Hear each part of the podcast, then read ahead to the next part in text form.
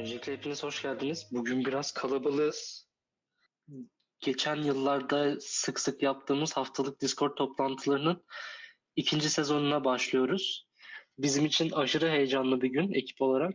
Çünkü hem bu yayınlara tekrar başlamış olmak hem de ilk yayına Altuğ Hoca'yı davet edip davetimizi kabul etmiş olması bizi bugün bayağı heyecanlandırdı.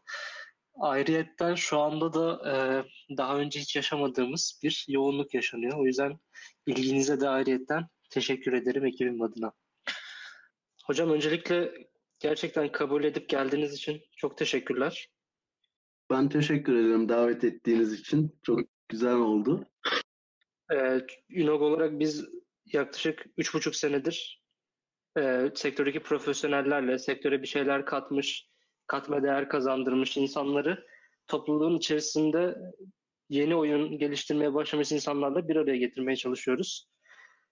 Ve bu adımda öncelikle bize yardımcı olduğunuz için çok mutluyuz.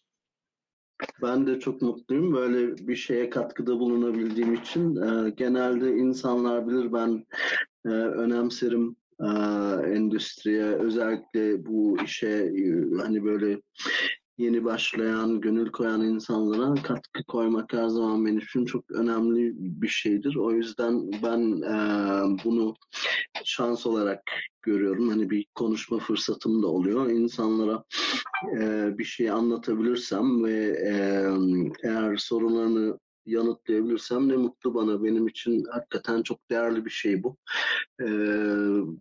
Gerçekten çok teşekkür ederim. Yani bu davet ettiğiniz için çok önemli bir şey benim için. Sağ olun hocam. Hızlıca isterseniz konuya geçelim. Konularımıza geçelim daha doğrusu. Öncelikle sizi tanımayanlar için kendinizi nasıl tanımlıyorsunuz? Sektörde oyun üreticisi olarak hangi görevlerde yer alıyorsunuz? Şimdi şöyle söyleyeyim, ben tabii katılımcıların çoğuna göre oldukça yaşlı bir insan sayılırım bir kere. Onu baştan söyleyeyim, benim yaşım 50'nin üzerinde. Ben oyun işlerine daha 16-17 yaşındayken bulaşmaya başladım şu şekilde. O zaman o dönemin işte konsolleri var, işte Commodore var. Onları böyle oynarken kendi kendime screenshotlar çizerdim. Yani hayal ettiğim, yapılmasını istediğim ya da yapmayı düşündüğüm oyunların ekranlarını falan çizerdim. Ama o dönemde tabii konuda hiçbir şey yoktu Türkiye'de. Yani ne eğitimi vardı, hiçbir şey bulamazdınız. Ancak işte giderdiniz, kasetlerinizi doldurup ondan sonra giderdiniz, oynardınız evde. Ben o yüzden üniversiteye başladığım zaman senarist olmaya karar verdim. Ve radyo, televizyon, sinema bölümünü kazandım. Orada işte senarist olarak eğitimimi gördükten sonra asistan olarak çalışmaya başladım üniversitede. İşte master tezimde de oyunlar üstüne çalışmak istiyordum aslında ama o dönem çok hazır değildi. Bölüm zaten sinema üstüne çalışmamı istiyordu. Ben bir yandan o zamanki master tezimi yazarken öbür taraftan da video oyunları için senaryo yazımı üstüne bir tez yazmak istiyorum. Onu o dönem yapamadım. Yani bu bahsettiğim yıllar 90'ların ortası, daha hani PC falan yok yani neredeyse. Sonraki yıllarda, yani doktoraya başladıktan sonra benim oyunlar üstüne bir tez yapma isteğimi kabul ettirme şansım oldu. Dolayısıyla ben gene sinema bölümünde doktorumu yaptım ama tezim oyun araştırmaları alanındaydı. Oyun tasarımıyla hikaye yazarlığının buluştuğu nokta neresi? Onun üstüne bir tez çalışması yaptım. Daha doğrusu tezin tam adı şuydu aslında: etkileşim sorunu çerçevesinde video oyunu anlatısallığı. Şimdi bu ne demek? Yani aslında ben oyunlar için hikaye yazılması gerekmediğini, oyunların aslında temelde zaten bir hikaye yapısı üstüne kurulu olduğunu, bunu biraz görmemiz gerektiğini ama etkileşim unsuru olduğu için, yani bu hikaye oyuncu inputuyla her yöne çekebildiği için de tasarımcı ve yazarın burada daha spesifik araçlara başvurması gerektiğini ele aldım bu tezde. Ondan sonra o tezle işte doktor oldum. Tabii tezi yazmadan önce oyun alanına bulaşmaya başladım. Yani ben böyle 30'lu yaşlarımı devirdiğim zaman kendime şeyi sordum. Ben niye yani sinema çalışıyorum, de ekonomisini çalışıyordum. Yani ne alaka, nereden geldim ben buraya? Dönüp düşündüm o zaman 16-17 yaşında işte çiziyordum, ediyordum, hikayeler uyduruyordum. Ben nasıl yani buraya geldim? Ne oldu o 10-15 senede? O noktada tekrar hani 16 yaşımda kaldığım yerden devam etmeye karar verdim. Kendi kendime bir program oluşturdum aslında. Yoktu yani gene bunların eğitimi. Oturdum işte ne bileyim bilgisayar bölümünde ne öğretiyorlar, dışarıdan kitaplar getirdim falan. Kendi kendime onları öğrenmeye başladım. Ondan sonra 2007'de çalıştığım üniversiteye ben bir oyun tasarımı dersi açmayı önerdim. Çünkü biraz da şöyle... Hangi üniversitede hocam? Kıbrıs'taydım o zaman, Doğu Akdeniz Üniversitesi'ndeydim. Şöyle bir düşüncem vardı o zaman. Bir şeyi öğrenmek istiyorsan aslında en iyi yolu öğretmektir. Çünkü en iyi sen bilmek zorundasın. Bütün soruları yanıtlayabilmek zorundasın. Böyle bir şeyle yola çıktım. Ondan sonra işte 2007'den bu yana çok çeşitli üniversitelerde, işte Bahçeşehir, Yeditepe, İzmir Ekonomi, İzmir Üniversitesi, Doğu Akdeniz, yani en az 5 üniversite olmak üzere hepsinde lisans ya da yüksek lisans düzeyinde oyun tasarımı dersi verdim. Bazen oyun estetiği dersi de oldu bu. İşte tezler yönettim. Biraz daha monetizasyon ağırlıklı derslere kaydığım zaman içerisinde, ama 2007'den bu yana bu konuda dersler veriyorum. 2013'ten bu yana da yani oyun konusunda bir doktoram var. Endüstrinin çok içinde değildim esasen uzun bir süre. Benim yaptığım şey daha çok şöyle bir şeydi. Öğrencilerim olurdu. Onların her türlü dijital, masaüstü, kutu, kağıt ne yapmak istiyorlarsa yani. Yani o konuda onlara işte bir ders programım oluyordu. O ders programı çerçevesinde biraz kavramları anlatıyordum, ediyordum. O örnek oyunlar oynayıp inceliyorduk falan. Ondan sonra kendileri bir fikir bulmaları gerekiyordu. Yetenekleri neyse, yani dijital olmak zorunda değil. Biliyorsunuz mesela Global Game Jam'in de felsefesi odur. Yani kod bilmiyor diye hiç kimseyi elemezler, grafik bilmiyor diye hiç kimseyi elemezler. Yani nasıl yapabiliyorsan yap ama bir oyun yap diyorlar. Benim de derste yaklaşımım oydu. Hani neyle yapabiliyorsan. Yeter ki hani işte benim orada öğrettiğim kavramları uygulasın. Ondan sonra işte bir oyun fikirleri buluyorlardı. Sonra yavaş yavaş işte bu oyun fikrinin prototipleri yapılırdı. Dijital, non-dijital. Bu prototiplerle test seansları yapmaya başlıyorduk. Bu testlerin sonunda zaten öğrenciler de çok çabuk kavruyordu. Yani bir oyunun prototipini yapıp ondan sonra onu test etmeye başlamak inanılmaz öğretici bir şey. Yani bir kere bütün yanıldığın şeyleri çok net görüyorsun. Özellikle oyunu o ana kadar bilmeyen birisine hadi oyna dediğin zaman ve hiç karışmadığın zaman o kişiye yoldan nereden sapıyor, niye yanlış anlıyorlar, sen nerede aslında eksik bilgi vermişsin, nerede hata yapmışsın, hepsini görüyorsun. O yüzden çok öğretici bir süreç oluyordu o çocuklar için. İşte testleri de işte ilk etapta da bir fonksiyonellik testleri yapılıyor. Yani nasıl anlatayım onu? Mesela çok basit bir örnek vereyim. Siz bir kutu oyunu yaptınız, işte bir board çizdiniz. Start diye bir köşe tanımladınız orada ama mesela ne yönde gidileceğini belirtmediniz o startın üstünde. Şimdi saat yönünde de gidebiliyor, öbür yönde de gidebiliyor. Yani Ha, bir bakıyorsunuz, aa, biz burada oyunu daha en baştan kitlemişiz. Çünkü ne yönde gidileceğini bilmiyor. Mesela bu fonksiyonellikle ilgili bir mesele. Atıyorum diyorsun ki işte her oyuncu oyuna 10'ar lira parayla başlar diyorsun ama kutuya hani 4 oyuncu için yetmeyecek kadar para koymuşsun. Yani oyunu böyle işleyiş anlamında aksatan her şeyi bir kere bir bulup onları düzeltmeye çalışacağız. Biz buna fonksiyonellik için test etmek diyoruz.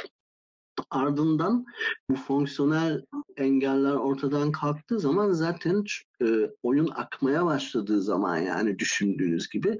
İkincisi, hakikaten eğleniyor mu insanlar? Yani fun için testing. Fun, hani eğlence unsuru yerinde mi? Kapışma unsuru yerinde mi? Oyuncular birbirlerine yeterince bulaşabiliyor mu? Ne bileyim, öne geçen başını alıp gidiyor ve bir daha kimse onu yakalayamıyor mu? Yani oyun nasıl açık uçlu kalabilir? Ne değiştiririz falan. Bunun gibi şeylere bakıyorsunuz. Bu aşamayı da geçtiğinizde artık balans için test etmeye başlıyorsunuz. Yani orada esas oyunun mesela tamam girişi halloldu ama mesela orta kısmının yeterince uzun olması, çekişmeli geçmesi, bunun için nerelere ne koymamız gerekiyor, bir şeyi engelliyor mu, sistemle, mekaniklerle nasıl oynayalım, orada o gibi sorular soruyorsunuz. İşte bu çocuklar bütün bu süreçten geçiyordu. 10-12 haftaydı, yani dersler 15 hafta sürüyordu. İşte 10. 12. haftada artık bu testler bitiyordu, oyunlar güzelce oturmuş oluyordu. Ondan sonra da oturup işte kutularını tasarlıyorduk hep birlikte.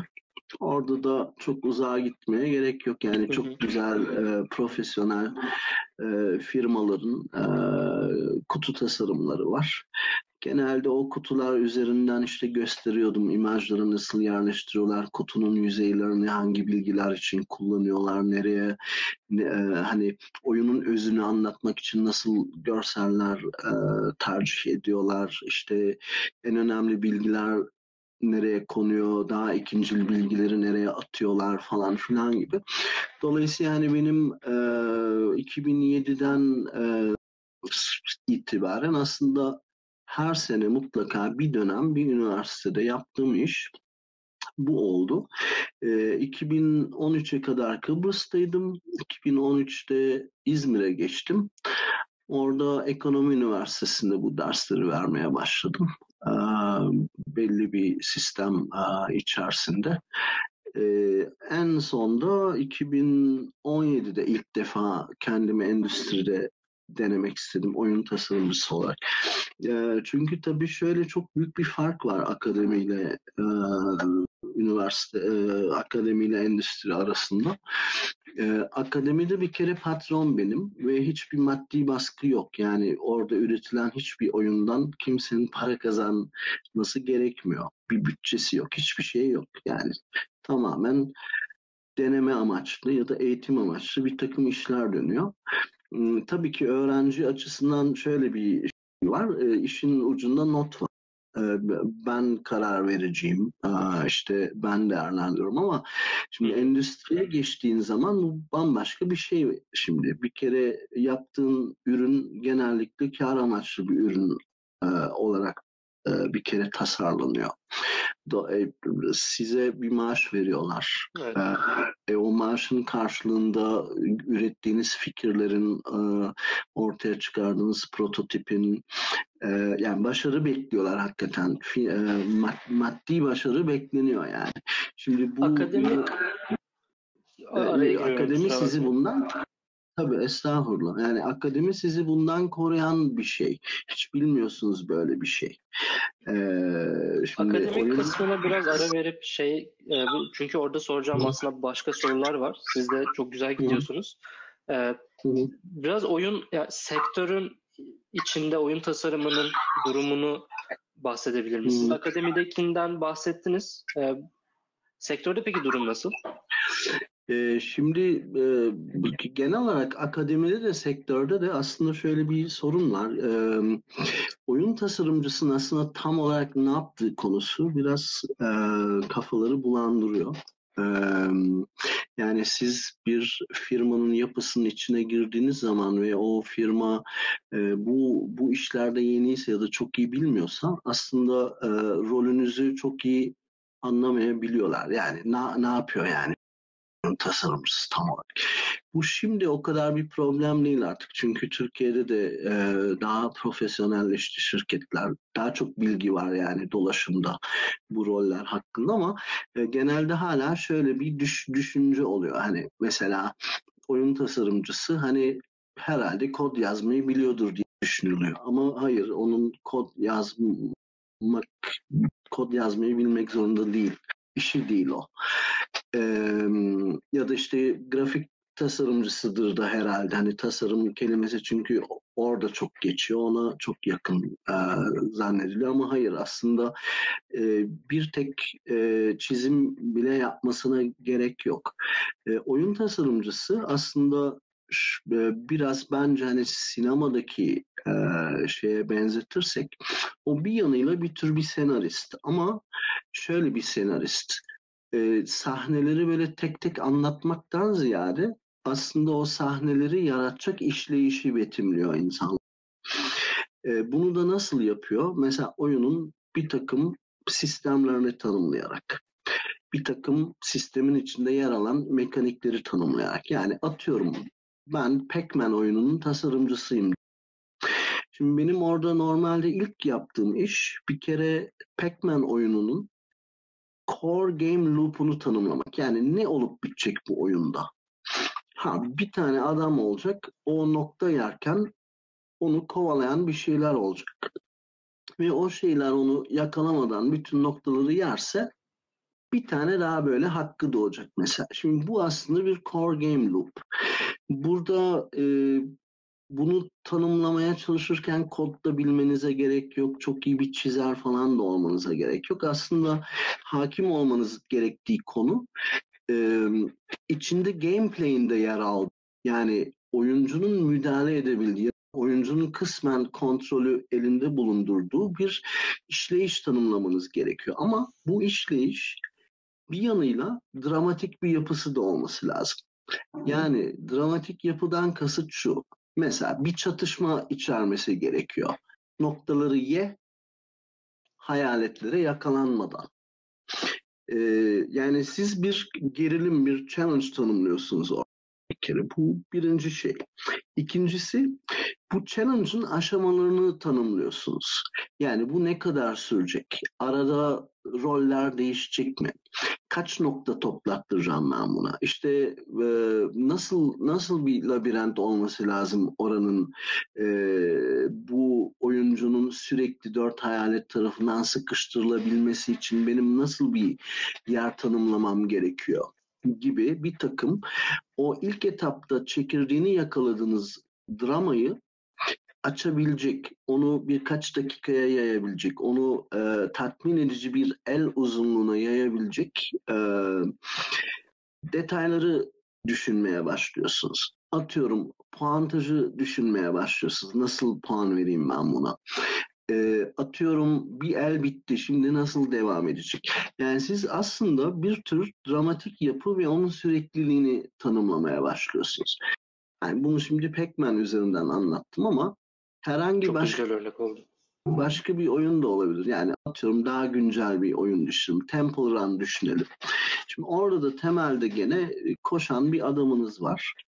Bu adam engellere takılırsa işte onu kovalayan maymunlar yakalar. Çok takılırsa engele hop oyun sona eriyor. Siz burada şimdi temel loopunuz gene şu. Engelleri aş ya da gidebildiğin kadar git, maymunlara yakalanmadan. Şimdi böyle çok temel bir çekirdek buluyorsunuz yani. Sonra o çekirdeği açmaya çalışıyoruz. Peki yani ne tür engeller koyabilir miyim? Engele takılırsa ne kadar gerilecek? Yani maymun bunu hemen, yoksa hani işte üçüncüde mi yakalayacak? Başka ne challenge'lar koyabilirim buraya? İşte zıplatabilirim, alttan geçirtebilirim, sağ sol yaptırabilirim. Yani bu gene bu temel mekanikleri tanımlıyorsunuz. Yani oyuncudan talep ettiğiniz şeyleri. Ondan sonra orada bir işleyiş yakaladığınız zaman hani 3-5 dakika boyunca adamı, o oyuncu hakikaten maymundan hani kaçabiliyorsa ondan sonra bunun karşılığında hani ne veririm ben falan gibi şeyler düşünmeye başlarsınız. Yani aslında siz oyunun temel işleyişini tanımlamakla mümkün. Hani göreviniz o oluyor oyun tasarımcısı olarak. Bunun için tabii sektörde peki bu rolü ne kadar önemsiyor şu an? Özellikle Türkiye'de.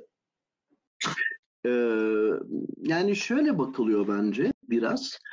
Ya fikir herkeste var diye bakılıyor mesela. Bir, bu kısmen doğru. Yani hakikaten herkeste fikir var.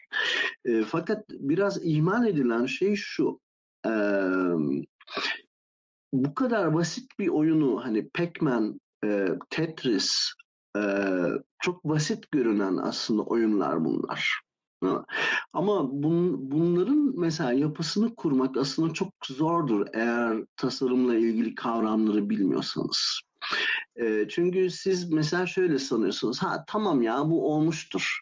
İşte mesela bir oyunu örnek alıyorsunuz, tamam bende de birisi kaçıyor, aa tamam bende de birisi kovalıyor. Hani bunlar oldu zannediyorsunuz ama gerçekte bu sistemleri aynı yapının içine atıp birbiriyle devindirmeye başladığınız zaman aslında hiç de öyle düşündüğünüz gibi işlemediğini görüyorsunuz. Bir şey eksik demeye başlıyorsunuz. Allah Allah, yani tam Temple Run'un aynısı gibi ama o tadı vermiyor. Acaba niye? Şimdi daha detaydaki bazı tasarım kavramlarına baktığınız zaman aslında bunların cevabını bulmaya başlıyorsunuz. Ve bu yani oyun tasarımcısının asıl katkısı sizin çok göz önünde olan problem, göz önünde olan ama sizin göremediğiniz problemleri aslında saptayabilen birisi. Onu da tasarım bilgisiyle saptıyor. Yani çoğu zaman bilmiyorsunuz mesela siz o meseleyi nasıl çözebileceğinizi, aklınıza bir şey gelmiyor. Çünkü problemin aslında tam nereden kaynaklandığını belki tanımlayamıyorsunuz. Ama oyun tasarımcısı mesela ona bakıyor, ha bir dakika diyor, yani işte burada yeterince işte zorunluluk yapısı kurulmamış diyor mesela. Çok oyuncuya kalıyor burada bir şu mesele diyebiliyor. Burayı daraltalım, buraya sıkıştıralım diyor mesela. Sıkıştırınca hakikaten bir bakıyorsunuz, ha evet hani oyunun keyfi geri geliyor. Çünkü zorluğunda hani öyle bir şey yakalanıyor ki oyuncuyu tam böyle zevkli yerinde tutuyor yani. Düşüyor da düşemiyor ama hani böyle tam en zevk alınan kıvama mesela getirebiliyor oyun tasarımcısı. Onun buradaki yetenekleri aslında bunlar. Yani işte oyununuzun genel işleyiş yapısının bütünlüklü olup olmadığına bakabiliyor. Oyunun boş geçen kısımları varsa onları mesela elimine ediyor. Ya da o boş geçen kısmın dolu geçmesini sağlayacak bir şey koyuyor. Ne bileyim mesela oyundaki motivasyon yapısını değerlendiriyor. Yani mesela oyuncudan yapılması istenen bazı şeyler var. Hani yapmıyor mesela, niye yapmıyor? Ha bakıyor çünkü mesela burada motivasyon bakımından aslında şu eksik. Bunu neyle giderebiliriz? Ya mesela şöyle bir ödül sistemi ekleyerek bunu yapabiliriz. Ya da şunun tersini de yapıyor. Bazen tersini de yapıyor bunu. Diyor ki mesela siz burada bütün motivasyonu aslında ödülden gelsin kurgulamışsınız ama bu tek başına yetmez. Oyuncu sırf ödül gelsin diye oynamaz bir oyunu. Bir özünün de olmasını ister. Gidiyorsunuz mesela oyunun o özünü inşa ediyorsunuz. Ondan sonra o ödül yapısı hakikaten oyunla yeniden düzgün birleşip bir anlam kazanmaya başlıyor. Yani diyeceğim aslında şu, mesela şunu düşünün. Birisi bir senaryo yazıyor ama çok kötü hakikaten. Bir türlü hareket yok, bir heyecan vermiyor, karakterle bütünleşemiyoruz. Bir sürü sorun var o senaryoda. Mesela siz bir senaryo doktoruna gittiğiniz zaman o senaryo doktoru böyle gelir bakar ona. Kardeşim der, sen bak özdeşleşme için hiçbir şey yapmamışsın bu senaryoda. Zaten sahne yapın çok kötü. Girişin çok uzun. Ortası kısacık. Sonunda olaylar bitmiş ama uzatmışsın falan. Hani bütün bunlara müdahale eden birisi. Tabii oyun tasarımcısından esas beklenen şey bu tip müdahalelere gerek kalmadan kendisinin bu kalitede, bu bütünlükte, bu seviyede zaten oyun fikirleri bulup onları ondan sonra tam olması gerektiği gibi kağıda dökmesi. Yani bir tasarım dökümünü hazırlarsınız tabii ki ama onu hazırlarken tam da bütün bu bahsettiğim şeylerin yerinde olacak şekilde zaten ifade edip yazmaya çalışırsınız. Bazen çok emin olamazsınız kurduğunuz sistem düşündüğünüz gibi çalışıyor mu çalışmıyor mu diye. O yüzden gider prototip yaparsınız. Yani çok önemli bir parçasıdır oyun tasarımının. Prototip yapmak. Bu her şekil olabilir. Yani atıyorum ben Fruit Ninja diye bir oyun yapacağım ama dijital kodcum yok yani. Ben Fruit Ninja'yı test edecek kağıttan da bir varyant yapabilmeliyim yani. Tasarımcının mesela bir becerisi de odur. Gider bir malzeme, materyal şey bulur ve Fruit Ninja'sın oyun akışını kartlarla oynatır size yani. Zarla oynatır. Bir şekilde yani o oyunun akışını başka araçlarla temsil etmeyi başarır ve o şekilde test edildiği zaman da ha bu olur. Tamam bu güzel, zevkli, devam edelim. Yani karar alabilmenizi sağlar. Şimdi ben hep küçük oyunlardan örnek verdim ama şimdi şey için de öyle yani atıyorum Need for Speed Underground yapacağız yani. Şimdi burada da aslında aynı prensipler geçerli. Gene bu prensiplerle çalışıyorsunuz ki yani çok sayıda kavramımız var. Bu prensiplerle çalışıyoruz ama daha büyük ölçekte düşünerek çalışıyorsunuz bunlarla. Yani sonuçta gene bir core loop'umuz var. Yani finish'e ulaş, diğerleri ulaşmadan buradan başlıyorsunuz. Ondan sonra işte viraj, düzlük, bunların proporsiyonu, kaç tur attırayım bilmem ne falan diye bir kere bir yarışın kendisi düzgün bir şekilde inşa etmeye çalışırsınız. Onun varyantları olabilir. Yani işte A'dan B'ye yarış olabilir. Döngüsel yarış olabilir. Belki aracın belli özelliklerini işte driftini, dragini bilmem neyi alıp onlardan ayrı modlar üretip üretemeyeceğinize bakarsınız.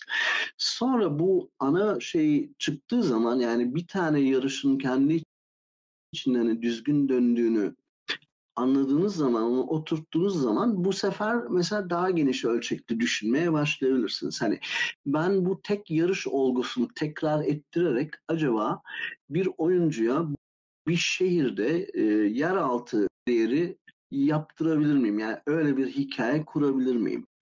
O hikayenin yapısını çıkarıyorsunuz. İşte diyorsunuz ki tamam reputation puan diye bir şey verelim. Bu yarıştıkça bunun reputasyonu artsın. Ha bu bir şehrin içinde olsun. Ha diyorsunuz ki mesela okey her reputasyon yıldızı aldığında şehrin bir yerini açmak, progres olsun. Şimdi bu kavram setiyle çalışarak gene sıfırdan hani temelde aslında bir yarış core loop'undan yola çıkarak Need for Speed gibi, Underground gibi günlerce, haftalarca oynanabilecek, arabanızı adım adım upgrade ettiğiniz, paranın tam o şekilde kazanıldığı, yani yarış sonrasında abartılı bir para kazanmıyorsunuz. Hep bir sonraki upgrade, hani oyuncuya sunulan upgrade yapısını takip edebileceği bir kaynak yaratacak şekilde kuruyorsunuz oyunu falan filan. Yani dolayısıyla oyun tasarımcısı için aslında ölçek çok fark etmiyor. Sadece iş olarak daha çok iş demek o yani. Ya da mesela ne bileyim ben mesela işte neye bakacağım? Rise of Nations yapacağım mesela. Rise of Nations yapacağım. Şimdi mesela orada bir sürü figür var değil mi? Hani üniteler var. üretebileceğim. Şimdi 80 tane ünite var ama ben onların hepsini birden mesela veremem oyuncuya. Çok kaotik olur. Ne yapıyorum mesela? Onları üçlü gruplara ayırıyorum. Diyorum ki bir payoff matriksi oluşturacağım diyorum.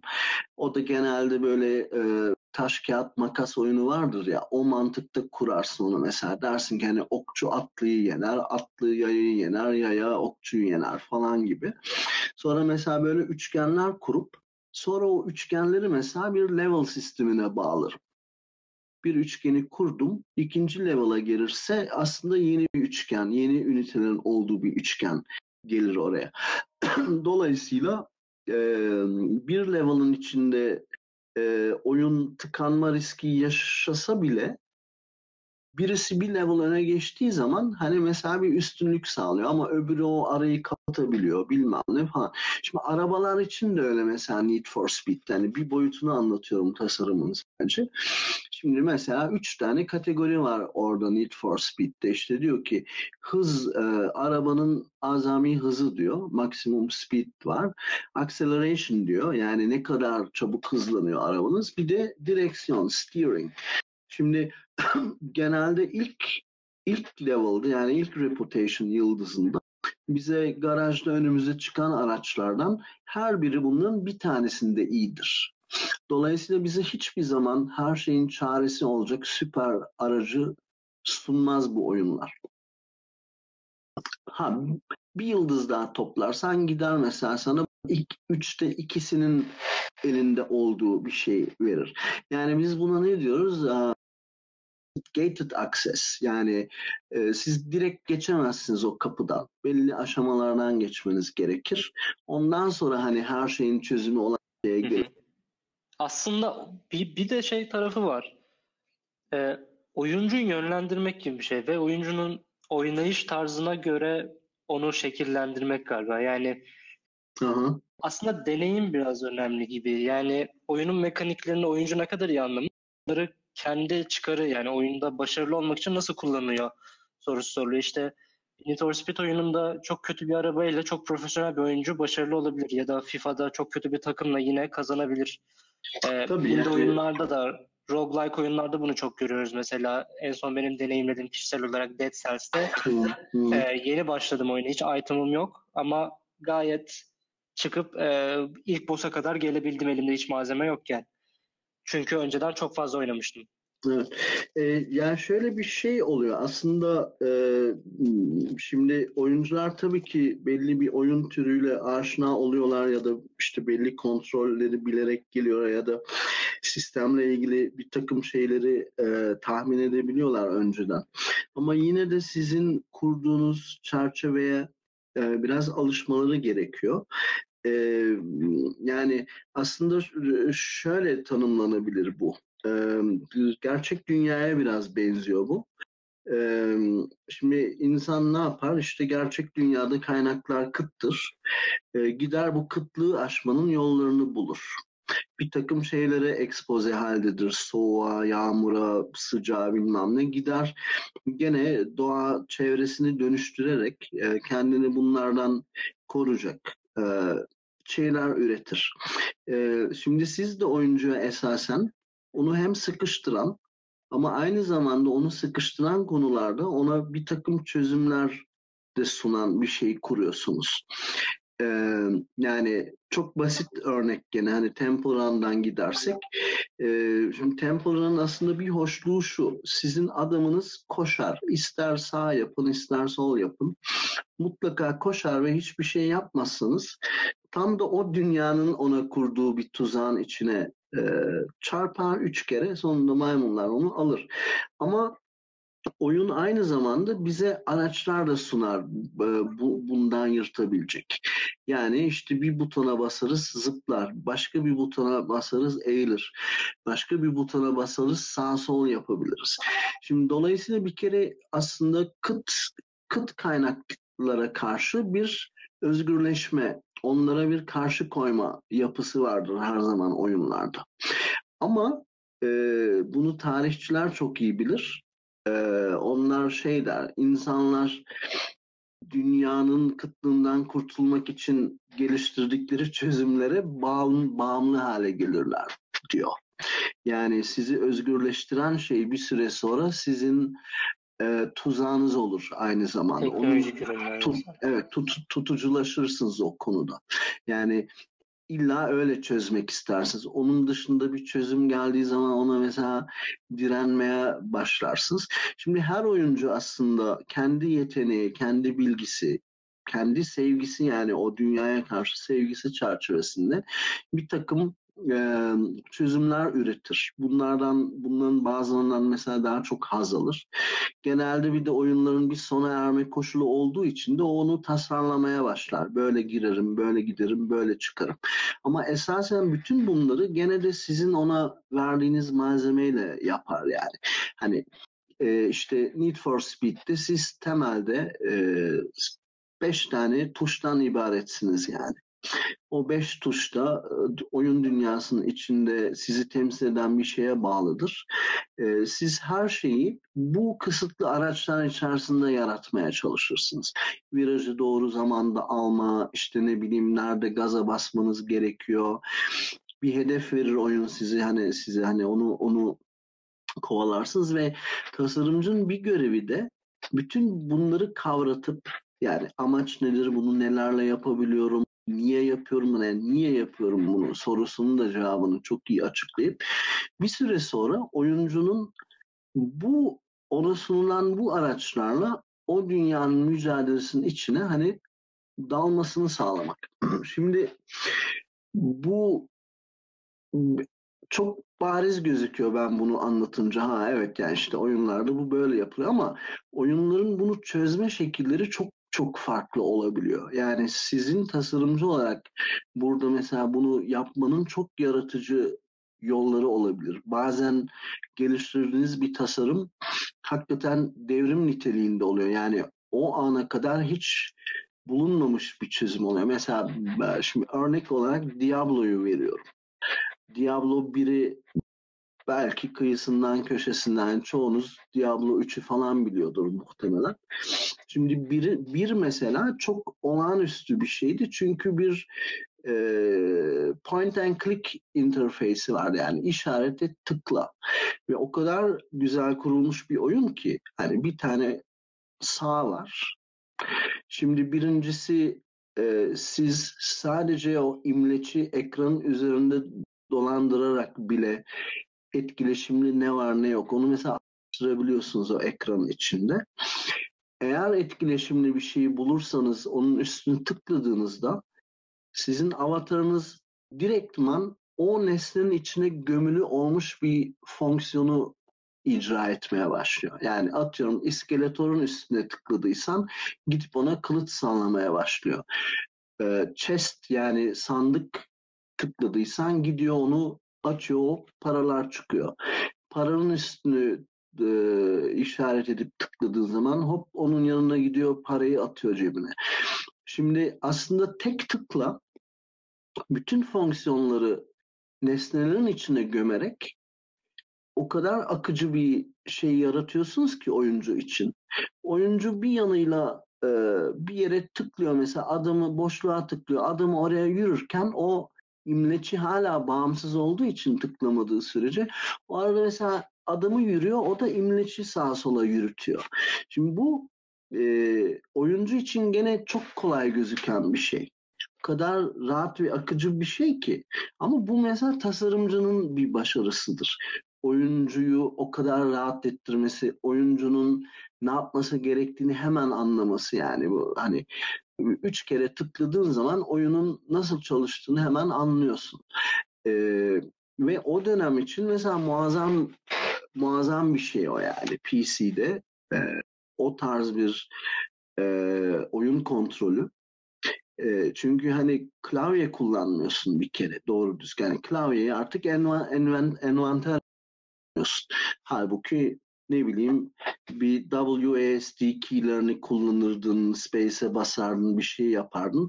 Şimdi mesela bütün o tarz komplike inputları senin bir mouse'un içine yediriyor. Yani Mouse'la arayüz arasında orada kurulmuş ilişki o kadar dayane ki yani. Hı-hı. O kadar güzel çekiyor ki oradaki her şeyi. Ve bir anda keyboard mesela olduğu gibi işte envanter, büyü atma falan ona kalmış oluyor o alan. Ve siz o dünyayı çok rahat kat edebiliyorsunuz. Şeyi de çok güzeldir onun yani level design'ları falan da güzeldir. Yani görünürde o haritanın hani her yerine gidebiliyorsunuz. Gidiyorsunuz da esasen ama hı hı. sizi mesela o kadar güzel yönlendiriyor ki hani mesela şuraya bakayım diyorsun. Hemen bir düşmanın görüş izasında, görüş alanının içine giriyorsun aslında chest'i kontrol edeyim derken. Hop düşmana yakalandın bile. Hadi düşmanla bir kavga ediyorsun. Bir bakıyorsun önünde hani iki yol var ama bir tanesi daha aydınlanmış ya da açık gözüküyor. Hadi oraya gidiyorsun. Oraya gittiğinde başka bir şeyin görüş alanına giriyorsun. Yani adam böyle halka halka yani kanca kanca aslında böyle her attığın adımda bir şey dolanıyor ayağına ve seni X yönüne çekiyor.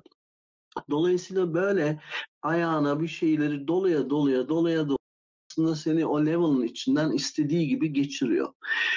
Boşluk olmuyor, aptal vakit harcamıyorsun. Hep dolu yani.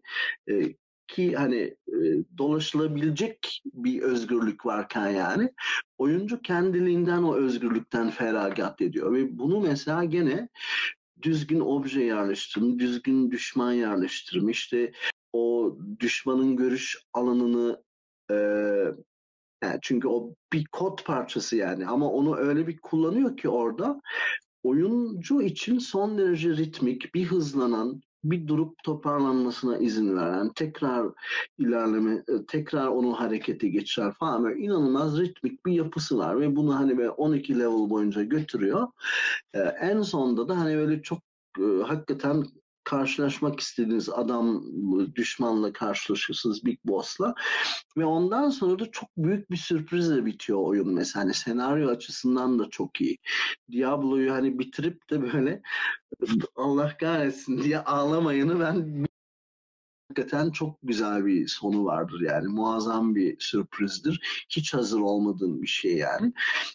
Şimdi bunlar hep mesela senin tasarımcının işleridir. Hani bunları bu şekilde kurmak, bütün bunların mesela dosyalarını hazırlamak, bu herhangi bir kişi daha bir satır kod ya da grafik çizmeden önce bütün bunlar hakikaten işliyor mu düşündüğümüz gibi onların kağıttan prototiplerini yapmak, onu oyuncular bulup onlarla test etmek, o test seansını mesela yönetmek, o arada bütün değişiklikleri dokümana işlemek, dokümana işlediğin değişiklikleri bütün ekip üyelerine tek tek hatırlatıp kimsenin hani yanlış ya da gereksiz şey üzerine yani çalışıyor olmasının önüne geçmek. Yani siz aslında orada bir vizyonu ortaya koyuyorsunuz. O vizyonun hakikaten kendi içinde tutarlı olup olmadığını önce kendiniz bir takım metotlarla böyle test ediyorsunuz. Sonra kurduğunuz dünyanın parçalarını onu üretecek olan kişilere anlatmaya başlıyorsunuz. Nasıl olduğunu onlar yapmaya başlıyor. Parçalar birleşmeye başlıyor. Her birleşme aşamasında siz başına geçip düşündüğünüz gibi oldu mu? İstatistiklerle oynuyorsunuz, hızlarla oynuyorsunuz, kaynaklarla oynuyorsunuz, düzeltiyorsunuz, değiştiriyorsunuz ve böyle aşama aşama aslında hayal ettiğiniz gameplay, hayal ettiğiniz işleyiş inşa edilmiş oluyor. Çoğu zaman da bu üretim aşamasını da planlıyorsunuz aslında tasarımcı olarak. Yani atıyorum diyelim ki ben nasıl bir oyun yapmaya çalışayım? Hani Fruit Ninja'sı yapacağım mesela. Şimdi bana orada bütün oyun aslında gerekmiyor ilk başta. Ben mesela ilk prototipte sadece şeyi isterim orada tasarım kodcudan. Yani grafiğe bile daha gerek yok. Derim ki ona yani bir tane obje bul bana. Yani bir tane obje alttan girecek. bir süre havada asılı kalacak, sonra aşağı düşecek. Bana ilk bunu yap yani. İkinci aşamalı diyeceğim, evet şimdi mesela parmağımla bu objenin üstünü çizersem onu yok et diyeceğim mesela. Yani bu mesela prototip 1. Bu kadar. Ben sadece şeyi görmek istiyorum orada. Bir obje ekrana girip yani girip çıkasıya kadar benim onu dokunarak yok etmem bir challenge oluşturuyor mu? Bir eğlencesi var mı? Yapar bana kodcu o prototipi. Hakikaten böyle takılırız. Ha, bu eğlenceliymiş ya. Hadi 3 tane gelsin aynı anda. Hadi 5 tane gelsin aynı anda falan. Yani mesela derim ki ona abi random bir şey yaz bana. 1 ile 5 arası obje atsın yani görüntüye. Ha mesela ya bunlar çok havada asılı kalıyor. Daha çabuk insin aşağı. Hani daha bu aşamada mesela ben şeyi yaparım. Prototipin o aşamasında ben mesela core loop'u anlarım. Aşağı yukarı nasıl bir feel vermesi gerektiğini çözmeye başlarım.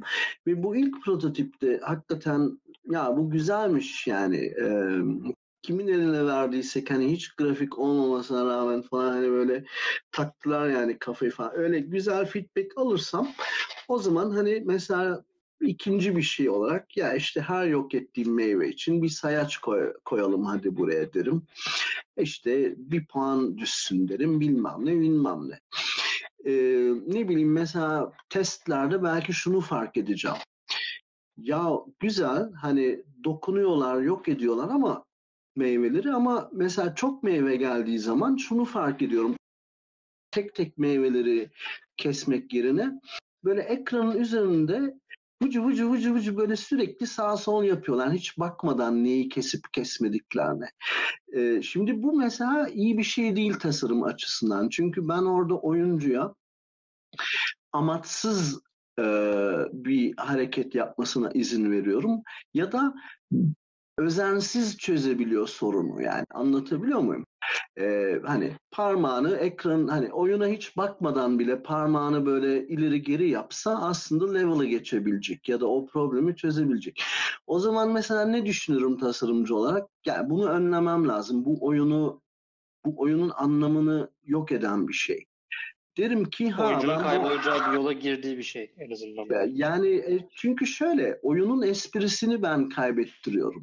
Şimdi gelen meyveyi düzgün amaçlı bir şekilde seçerek kesmek var. Bir de hani böyle hiç bakmadan sırf parmağımı bile hızla sağ sol yapsam zaten gelen meyvelerin alayını kesiyorum. Şimdi oyun olmaktan çıkıyor orada.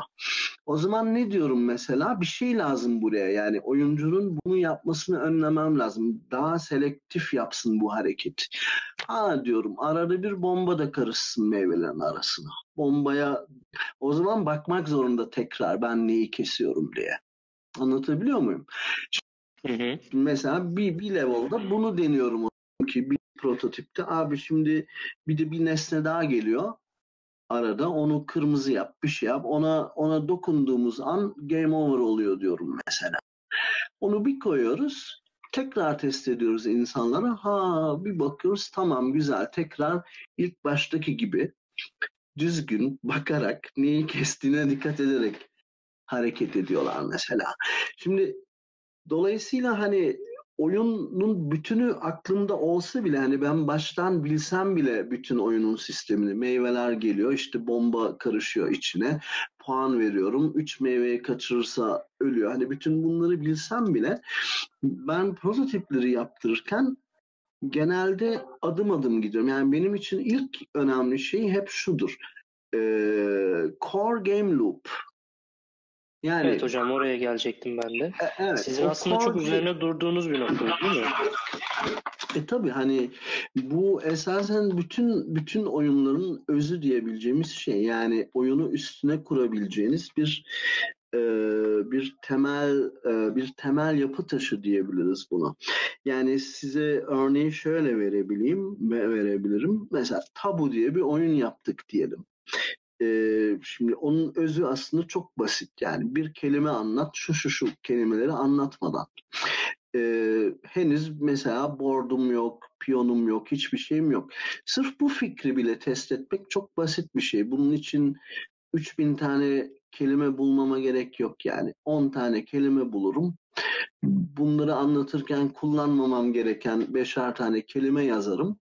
Ve sırf bu 10 tane kartı işte dağıtırım mesela iki oyuncu arasına. Bir bakarım yani ne yapıyorlar bununla, zevk alıyorlar mı, eğleniyorlar. Vay bak bayağı gülüyorlar işte bilmem ne oluyor, rekabet çıkıyor falan, tamam bu sarıyor diyorum. Ondan sonra mesela o noktadan devam edebilirim. Yani core loop'u tanımlamanın bir önemi şu: sizin oyunda en çok tekrarlanacak olan şeyin iyi olup olmadığını anlıyorsunuz. Yani oyunun üstüne kurulu olduğu temel hareket çok önemli bir şey. Çünkü oyunda hep tekrarlanacak olan şey bu. Hani tabuya bak, aslında sürekli insanlar aynı şeyi yapıyor. Kart çekiyor, kelime anlatıyor. Kart çekiyor, kelime anlatıyor. Temple Run da öyle yani. İşte hopluyorsun, eğiliyorsun, hopluyorsun, eğiliyorsun, hopluyorsun, eğiliyorsun. Bu core loop'un kendi içinde bir yeterli olup olmaması o yüzden bizim için çok önemli bir şey. Yani oyunun en küçük yapı taşı kendi içinde zevkli bir şeyse bu bizim için çok iyi bir başlama noktası. Şimdi tasarım açısından başka bir şeyden daha bahsedebilirim. O da şudur. Normalde biz oyunla ilgili bir takım şeyler çalıştığımız zaman yani işte core loop'u bulduk, dramatik arkını çıkardık, amaç yapısını kurduk. Hani kısa, orta, uzun vadeli amaçlar. Oyunun katmanlarını çıkardık. Hani taktiksel katmanda şu oluyor, stratejik katmanda şunları yapabiliyor oyuncu falan. Bütün bunları kurduktan sonra oturur. İşte bunu mesela bir prototiple test ederiz. Genelde non-dijital bir şeyle bir anlamaya çalışırız. Yani bu iş dönüyor mu, dönmüyor mu diye. Testerlarımızı çağırırız. Ondan sonra bir dijital prototipini yaparız bunun, ama yani sıfır grafik, sıfır ses. Hani mümkün olduğunca en sade haliyle bize o bir eli hani baştan kadar placeholder grafiklerle yani falan. Ondan sonra eğer o dediğimiz şeyden memnun kalırsak, tamam bunu hani hakikaten yapmaya başlayabiliriz dersek aslında ciddi bir şekilde kod ve grafiğe girmeye başlarız. Oraya geçmeden önce de bizim feature lock dediğimiz bir şey var. Feature lock nasıl söyleyeyim size? Yani oyuna eklenecek, çıkarılacak özellikleri dondurduğumuz bir nokta var. Yani bu şu demek: bundan sonra bu oyuna ne bir şey eklenecek ne bir şey çıkarılacak. Yani bu oyunu yapıyoruz yani. Bu çok önemli bir şey. Çünkü feature lock atladığınız zaman ay hadi şunu da ekleyelim, bu fikir güzelmiş, bilmemiş derken kendinizi bambaşka bir oyun yaparken bulabilirsiniz. Bir kere sapma yani yaşama riskiniz var. Hani neyden, hani nasıl bir fikirle yola çıktınız, nereye vardınız? Şimdi orada hani disiplinli olmanız gerekiyor abi. Bu oyunu yapıyoruz yani. Feature lock dedik. Böyle bir fikir mi geldi? Tamam. Devamına yani sequel'a koyacağız onu. Atarsınız fikri kenara, ama başka bir oyun, yeni bir oyun yapmaya hani kalkışmamalısınız. Çünkü sonu yok. Yeni fikre yöneldiğinizde orada da yeni bir şey çıkacak. Ama bunun önünü alamazsınız yani, çok zor. Derken 3 ayda bitecek bir şey 8 kere değişir. 2 senenin sonunda hala elinizde bitmiş bir oyun olmaz. Yani feature lock'ta tanımladığınız bir nesne var ve önce onu uğraşmalısınız yani. O nesne bittiği zaman onun varyantlarına bunun şöylesini yapabilirdik, böylesini yapabilirdik demelisiniz. İkincisi, çok büyük bir yapıdan başlamaktansa ben mesela hep şeyi tercih ederim: core game loop'tan büyüterek gitmek. Hani çünkü core game loop aslında şöyle bir şey: oyunda şu an yaptığım şeyler onlar. Mesela uzun vadede evet ben işte şampiyon olmak istiyorum, bilmem ne olmak istiyorum, yarışı kazanmak istiyorum, ama şu an oyunda ne yapıyorum? Viraj alıyorum. Frene basıyorum. Canavar öldürüyorum. Ve aslında oyun hep bunlardan kurulu yani. Şimdi onun o temel yapı taşından yola çıkmak o yüzden çok önemli.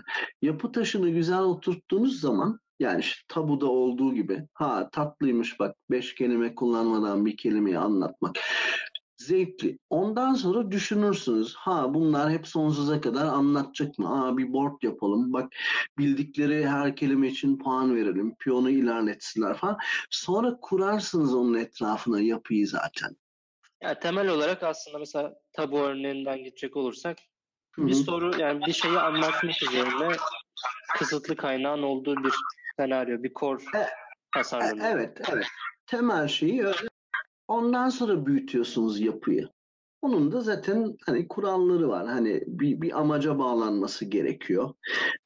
Terminate eden yani oyunu sona erdirme koşulun eklenmesi gerekiyor. Peki falan. Bu her oyun için geçerli mi hocam?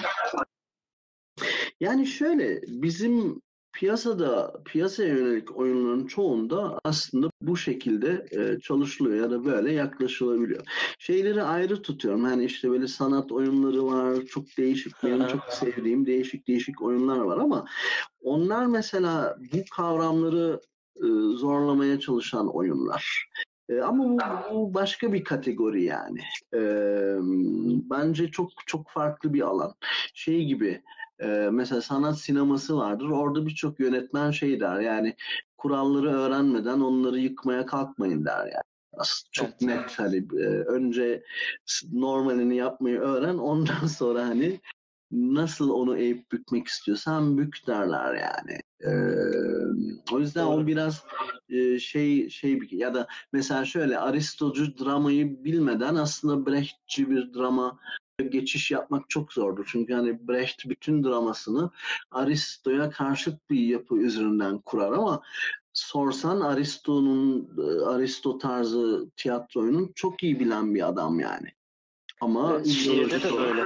Evet yani dolayısıyla hani biraz orada öyle bir boyut da var ama hani benim genelde derslerim ya da işte burada anlattıklarım ya da genel olarak anlattıklarım biraz daha hani piyasada tasarımcı olarak hani tutunmaya çalışan ve orada nasıl çalışmalıyız diye bakan insanlara yönelik aslında açıklamalar ya da çözümler getirin. Hani daha klasik anlamda oyun endüstrisi içinde kar odaklı aslında diyebileceğimiz oyunlar için oyun geçiren insanlara yönelik yani bu anlattıklarım. Çünkü öbür türlü çok başka dertler de devreye giriyor. Yani mesela non-game diye bir şey yapmaya çalışırsa oyun yapıyorsun ama oyun değil yani. Şimdi bu çok spesifik bir amaç yani. Biraz şeye benziyor yani kavramsal sanata benziyor yani. Adam resim yapıyor ama resmi yok edecek şekilde yapıyor. O Malevich'in işte siyah karesi işte mesela bembeyaz bir tuval geliyor önüne. Niye yaptı adam bunu diyorsun ama adam aslında bizim görüntü dediğimiz şeyle ilgili bir şeyi sorgulamamızı istiyor. Şimdi böyle oyunlar yapanlar da var. Deniyorlar. Bir sürü deneysel oyun var. Ki hani daha böyle oyun endüstrisi olmadan da oyunlar üzerinde çok sanat eseri yapmış olan adamlar var. Bu Marcel Duchamp mesela satranççıdır yani aynı zamanda. Ya da mesela Yoko Ono bu şeyin John Lennon'la beraber bir süre yaşadılar. Mesela Yoko Ono'nun bir satranç takımı var. Satranç oyunu var. Bütün piyonlar beyaz yani siyah beyaz yok. Dolayısıyla mesela başka türlü bir mesaj veriyor üzerine. Birçok noktaya değindik. Biraz gençlere yönelik bir soru soracağım hocam. Daha sonra çünkü günün yani toplantının sonlarına doğru daha başka konulara geçebiliriz. Akademi konusunda merak ettiklerimiz var hocam. Akademi, ya oyun geliştirmek isteyen bir kişi akademide nasıl yer edinebilir? Eğer sektörde yer almak istiyorsa akademisyenlik doğru bir tercih mi yoksa başka bir alan olduğu için daha temkinli mi yaklaşılması gerekiyor? Yani açıkçası şöyle düşünüyorum. Daha doğrusu şöyle. Şimdi endüstrinin ihtiyaçlarıyla akademinin kovaladığı şeyler genelde çok farklı oluyor. Bana sorarsanız yani. Bu doğru bir şey mi sizce? Yani olması gereken bir şey mi? Yani doğrusu yanlışı tabii ayrı bir konu. Hani şimdi onun için çok hani mesela belli işbirlikleri kuruluyor. Hani atıyorum VR projeleri bir yandan hani mesela üniversiteler biraz buna daha çok şöyle bakıyor. Oyunlarla ilgili hani bir proje gelirse bize onun bir akademik boyutu için mesela atıyorum YÖK'ten bilmemler hani mesela proje kaynağı alabiliyor. Onlar da hani belli parasal kaygılarla aslında hareket ediyorlar ama mutlaka hani daha akademik bir soru yanıtlamaları gerektiği için aslında oyun orada oyunu üretmenin işlevi biraz başka bir şey oluyor. Yani gidiyor belki araştırmada işe yarayan bir yazılım kodluyor. Bir oyunun içine gömebileceğimiz falan filan. Hani amaçlar açısından hakikaten çok farklı ama şöyle bir şey diyeyim. Yani mesela siz sadece oyun tasarımcısı mı olmak istiyorsunuz? Aslında son birkaç yıldır aslında bir oyun bölümünden mezun olan soruluyor size. Game develop hani bir oyun geliştirme bölümünden okuma meselesi aslında yeni hani 4-5 senedir size bu oradan diploma soruyorlar çünkü öyle bölümler var. Ya, eskiden oyun tasarımcılarının önemli bir kısmı aslında şeydi mesela edebiyat bölümü mezunu, mimarlık bölümü mezunu çünkü tasarım kavramlarını biliyor. Öbürü de edebiyatta şeyi öğreniyor yani. Bir kere dramatik yapı, retorik figürler falan filan. Bunların hepsini aslında oyunlarda da kullanıyorsunuz. Yani bütün edebi tekniklerin oyunlarda karşılığı var. Yani biz onları sadece çok yeni kavramlarla tartışıyoruz. Yani işte gameplay diyoruz, interaction diyoruz falan filan ama aslında temelde drama kuramı orada var. Tasarımın temel kavramları var. Mesela mimarlık, sanatsal tasarımdan mezun olmak, tarih bölümünden mezun olmak, psikoloji bölümünden mezun olmak. Eskiden sizden beklenen şey daha çok şuydu. Yani bir üniversite bitirmiş olsun, bir de okuyan eden bir adam olsun. Yani şu açıdan kafası sürekli taze çalışan, her şeye meraklı, ansiklopedik kişilik bekleniyordu biraz. Yani atıyorum firma diyor ki o zaman bonsai ağaçları üstüne bir oyun yapacağız yani. Mesela onu neymiş bu diye merak edip kaynakları bulabilecek, işte onu işleyebilecek, oradan böyle bonsai ağacı yetiştirmeden bir hikaye üretebilecek, oradan bir oyun yapısı çıkarabilecek kapasitede yani düşünme kapasitesi aslında yüksek insanlar isteniyordu. O zaman da oyun bölümü diye bir şey olmadığı için hani en yakın oyun alanındaki kavramların en çok hani dolaşımda olduğu yerler gene aslında humanities yani insan bilimleri alanı. Psikoloji bir boyutuna sesleniyor bunun. Dil ya da edebiyat bölümü, mimarlık başka boyutlarına sesleniyor. Dolayısıyla bu kişiler böyle kişilerdi. Biraz da kodlama biliyorlarsa mesela zaten kendileri yapıyorlar.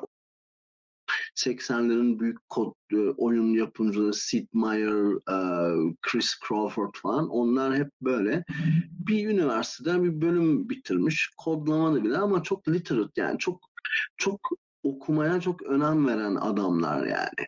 Ansiklopedi gibi adamlar.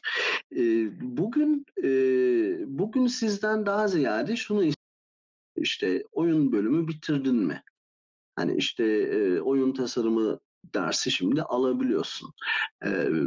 Ne bileyim biraz Unity bir şey öğrenmiş oluyorsun. Grafik dersi almış oluyorsun. Hani başka türlü bir background'dan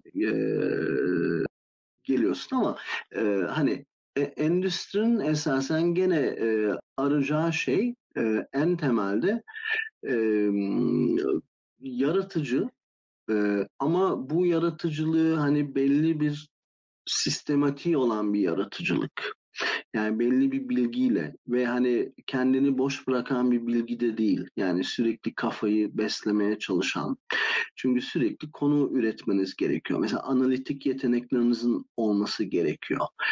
O da şöyle, hani atıyorum bir oyun inceliyorsunuz. Yani o oyunun oyun tasarımı açısından nasıl bir yapıda olduğunu, o tasarımcının, oyunu yapan tasarımcının hangi kavramlara dayanarak hareket ettiğini, bunun nasıl sonuçlar doğurduğunu falan gene anlayabilmelisiniz. O oyunu temel yapılarına düzgün bir şekilde ayrıştırabilmelisiniz ki içinden bir mekanik, bir sistem, bir şey alıp ondan sonra onu başka bir oyun fikrinin mesela merkezine koyup onun etrafına bu sefer siz bir şeyin inşa edebilirsiniz diye. Dolayısıyla bunlar aslında hani bu oyun tasarımı alanı kendi içinde hakikaten bir tasarıma yatkınlık, yetenek falan istiyor ve hani şunu aslında her alan için söyleyebilirim. Bir konu, bir alandaki en iyi kişiler genellikle zaten literate olan kişilerdir yani. Çünkü boş durmaz yani, sürekli kafasını besleyecek bir şey bulur. Detaya dikkat eder. Aa bana ne demez. Ne bileyim, oyuncu onu da anlamıyorsa oyunumu demez mesela. O da mesela çok büyük bir günahtır oyun tasarımında. Bir oyuncu bir şeyi anlamıyorsa nedeni sensin. Oyuncuyu asla suçlayamazsın bunun için. Çok kritik bir noktaya değindiniz hocam. Oyun tasarımcısının kritik yapabilmesi gerektiği vesaire konusunda. Çok fazla yeni ekip görüyoruz. İçlerinde henüz hiç tecrübesi olmayan, hikaye yazma göreviyle görevlendirilmiş belki oyun tasarımcısı rolleri var ekiplerde. Ve benim kişisel olarak çok kez gördüğümde bu ekiplerin çok uzun vadeli olmadığı. Şimdi burada yeni ekiplerin ya da acemi oyun tasarımcılarının nelere dikkat etmesi gerekiyor? Oyun tasarımcısı kendini nasıl geliştirmelidir veya bu adım, ilk adım olarak ne atmalıdır mesela? Kendini nasıl değerlendirmelidir? Yani burada bir nokta şu, bence çok önemli bir nokta. Siz oyun yaptığınız zaman artık oyuncu değilsiniz. Yani sizin şimdiye kadar oynadığınız oyunlar, ben çok oyun oynadım, işte her türlü oyun oynadım, hepsini bilirim. Hiç alakası yok bununla. Yani tabii ki bir tecrübe getiriyor size. Oyunların belli türleriyle daha aşina oluyorsunuz ama tasarımcı ekranın öbür tarafında olan kişi. Oyuncunun ekrana baktığı yönle tasarımcının baktığı yön 180 derece zıt. Siz artık oyuncu değilsiniz. Oyuncu için çalışan birisisiniz. Dolayısıyla da orada artık kendi keyfiniz için yapmıyorsunuz bu işi yani. Birisinin sizin yaptığınız şeyden zevk almasını sağlamak üzere bir kere iş yapıyorsunuz. Bir kere bir pozisyon kayması var orada. Onu çok iyi anlamak lazım. Bu birinci en önemli şey. Tasarımcı eşittir oyuncu değil yani. Oyuncudan anlaması lazım. Oyuncuyu merkeze koyması lazım. Ama kendisini aslında tamamen geri plana atıp İnsanlar ne düşünüyor benim yaptığım şey hakkında, memnunlar mı, değiller mi, ne istiyorlar? Tamamen mütevazi, yani böyle ego falan, işte beğenmediler, bunlar ne anlar zaten falan. Öyle bir şeyiniz yok. Bunlardan vazgeçmeniz gerekiyor. Ki mesela sektörde öyle işlere gireceksiniz ki, ne bileyim, benim mesela böyle çok sporcu, bodybuilding yapan falan filan, hani böyle bir arkadaşım tasarımcı oldu yani bu adam. Ve mesela Barbie oyunu yapmak zorunda kaldı. Şimdi düşün yani, bir yandan tam böyle bir arabalar, bodybuilding falan, tam hani böyle bir erkek modeli var yani orada.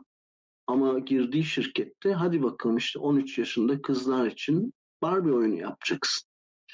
Şimdi bir anda senin patronun aslında o 12-13 yaşındaki kızlar oluyor. Onlar ne istiyor?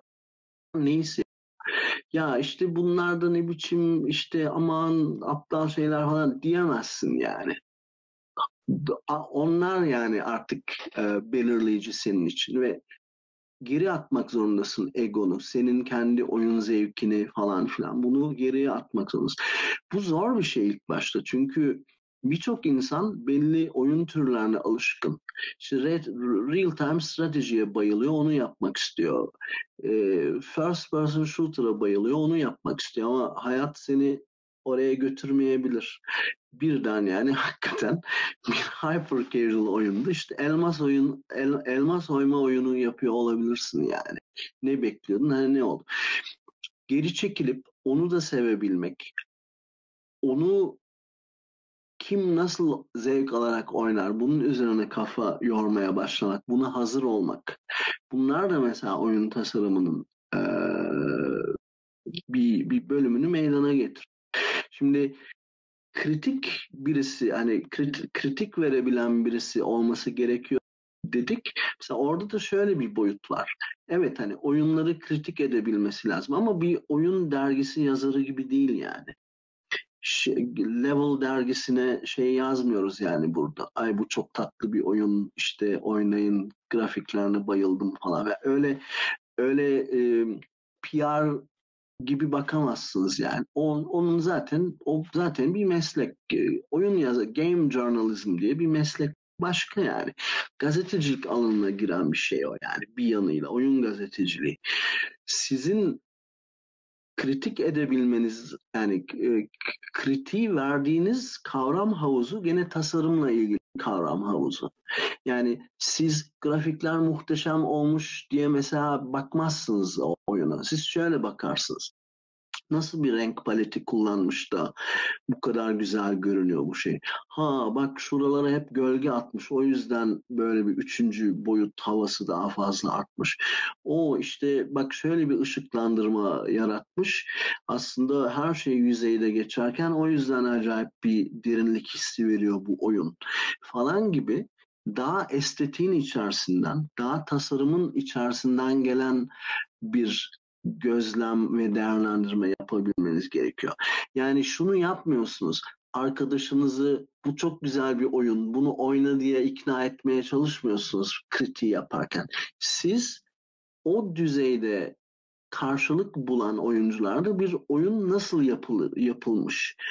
Onun inceliklerini öğrenmeye çalışıyorsunuzdur kritiği, o oyunun kritiğini yaparken.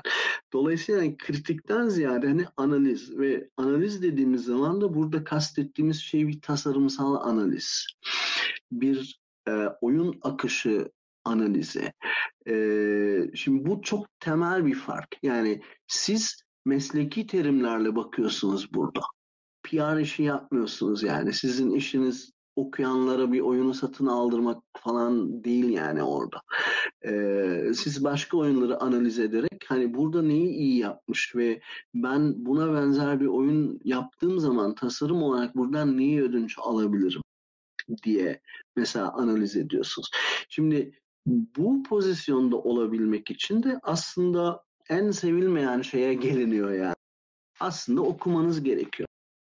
Maalesef evinizde her şeyle ilgili bir kitap olacak. Renk teorisi, sayfa tasarımı, mimarlığa giriş. Bir şey lazım olduğu zaman, bir şeyi yapamadığınız zaman ya da bir şeyi çözemediğiniz zaman bunun bilgisini edinebileceğiniz bir kişisel kütüphaneniz olacak yani.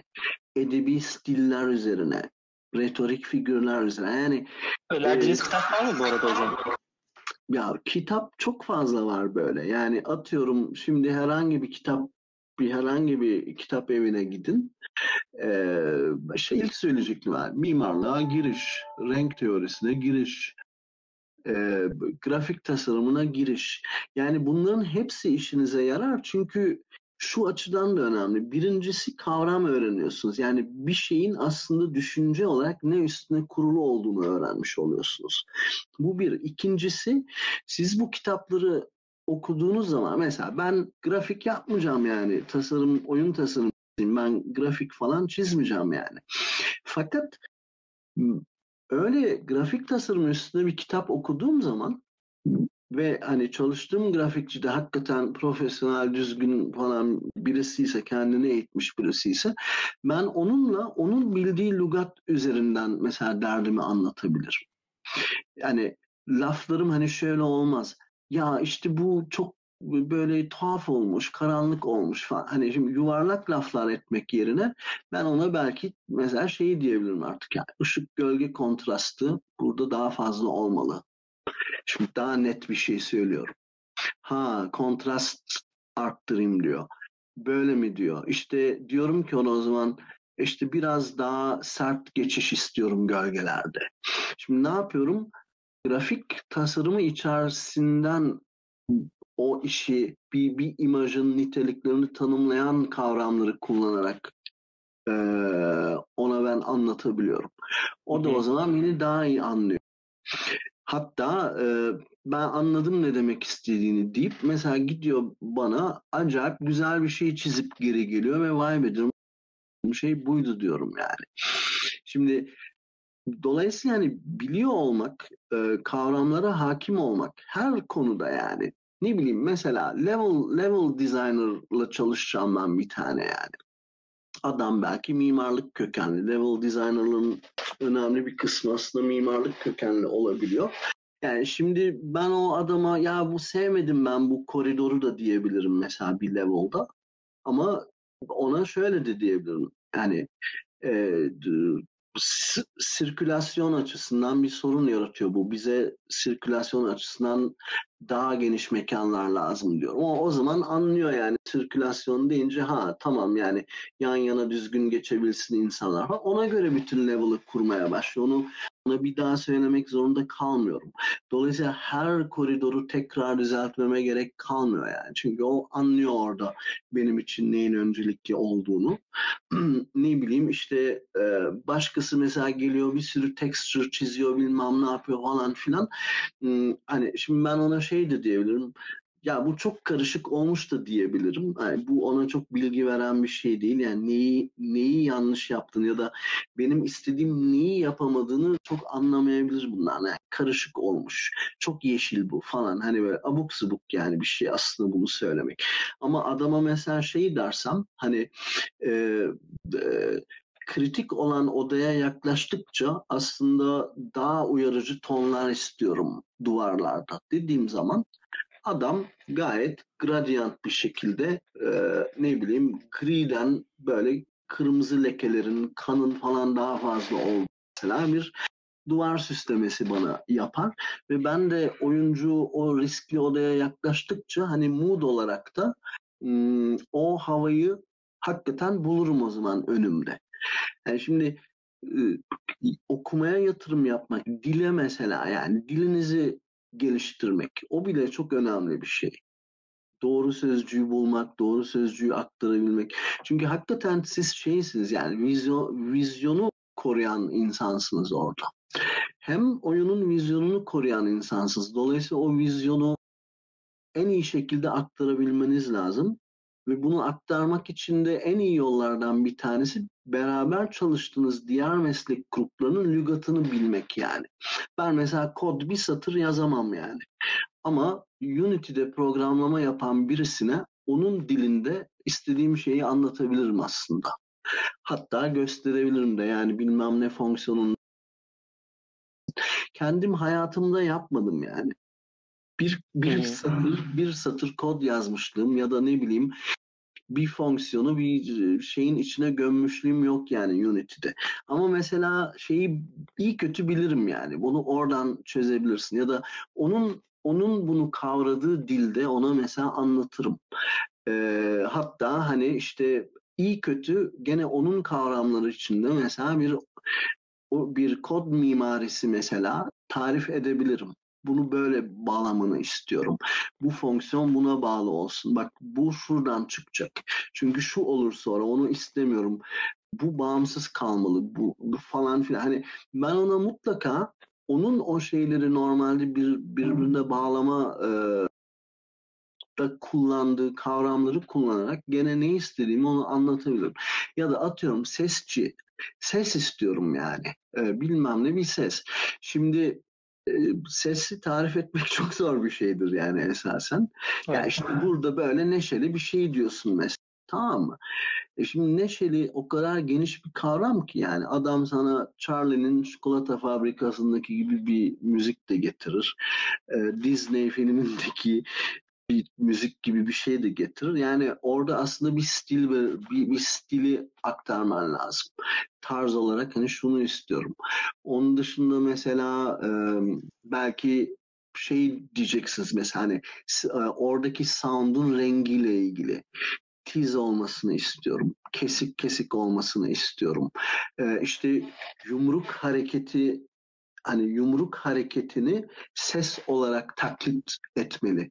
Yani yavaştan hızlıya doğru gidip aniden duran bir şey istiyorum mesela. Vurgu istiyorum çünkü orada mesela bir harekete bir vurgu istiyorum. Şimdi ben o zaman onu müzik terimleri açısından da ya da sesle ilgili terimler açısından da o aradığım duyguyu ona anlatabilmeliyim. Ha, anlatamıyorsam mesela gireceğim internete, bulacağım, edeceğim, orayı kesip biçeceğim. Bak böyle bir şey diyeceğim mesela. Ama bunun içinde gene benim hani iyi kötü müzikle ilgili bir şeyi okuyup devirmiş olmam lazım. Onunla ilgili hani böyle notlarım olacak. Bir şekilde kavramlarına falan biraz hakim olacağım. Bunun temel nedeni ya da işte faydası da bana şu. Sonuçta ben oyun tasarımcısı olarak aslında oyunun bütün estetik olarak bütünlüğünden sorumlu kişiyim. Merkezinde duruyorum yani o estetiğin inşa edilmesinde. Ama öyle bir yer ki bu. Müzikte geçiyor o merkezden, grafikte geçiyor o merkezden, kodda geçiyor o merkezden, 3D artta geçiyor, 2D artta geçiyor.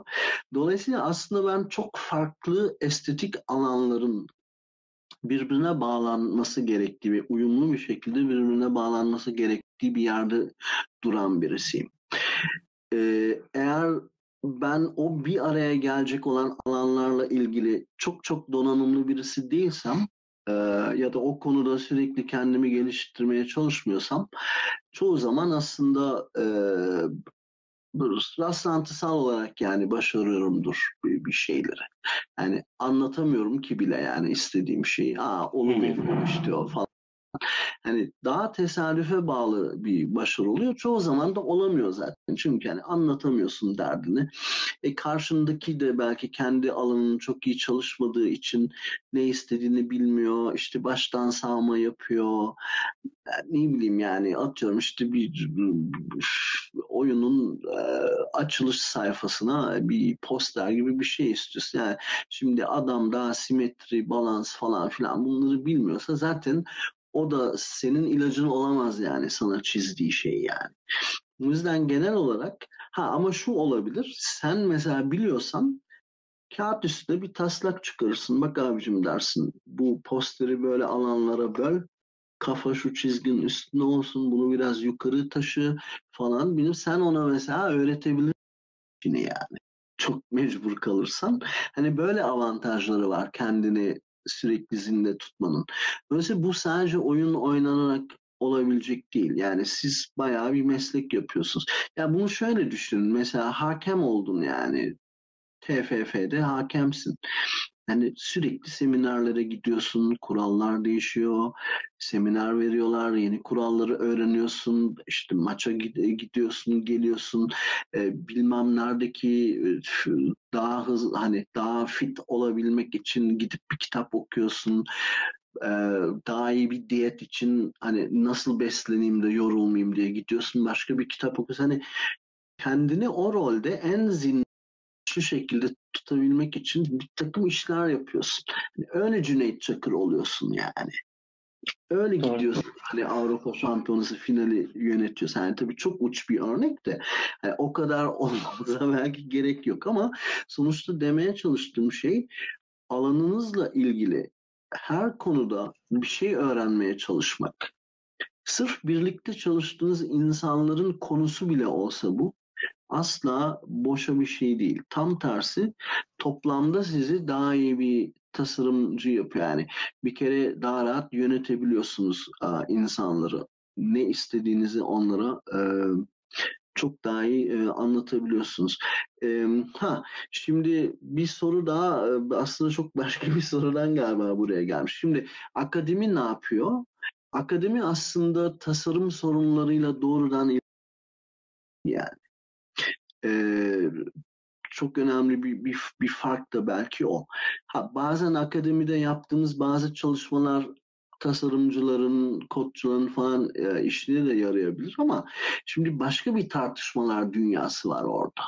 Yani atıyorum siz şimdi bir hyper casual oyun yaptınız. Elma soyuluyor. Elmayı soydun, armut soyuluyor falan.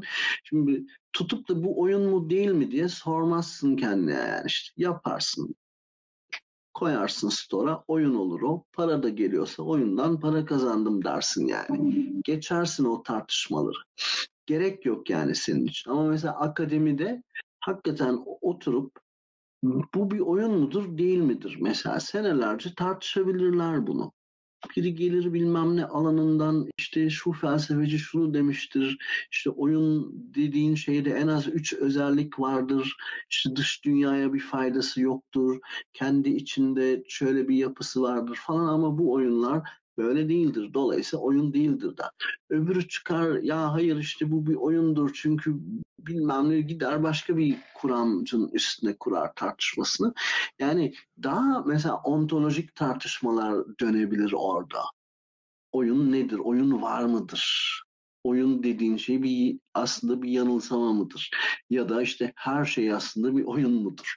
Falan gibi şeylere de girilebilir ama şimdi piyasada böyle sorularla gidilmez buna yani işte biz oyun üretiyoruz dersin çok uç bir janrı hani böyle oyuna hiç benzemeyen bir janrı yaparsın tutar herkes ona vay işte böyle bir oyun yapmışlar der yani o bu kısmını çok sorgulamazlar yani daha amaçları hedefleri başarılmak istenen şeylerle biraz farklı olduğu için böyle.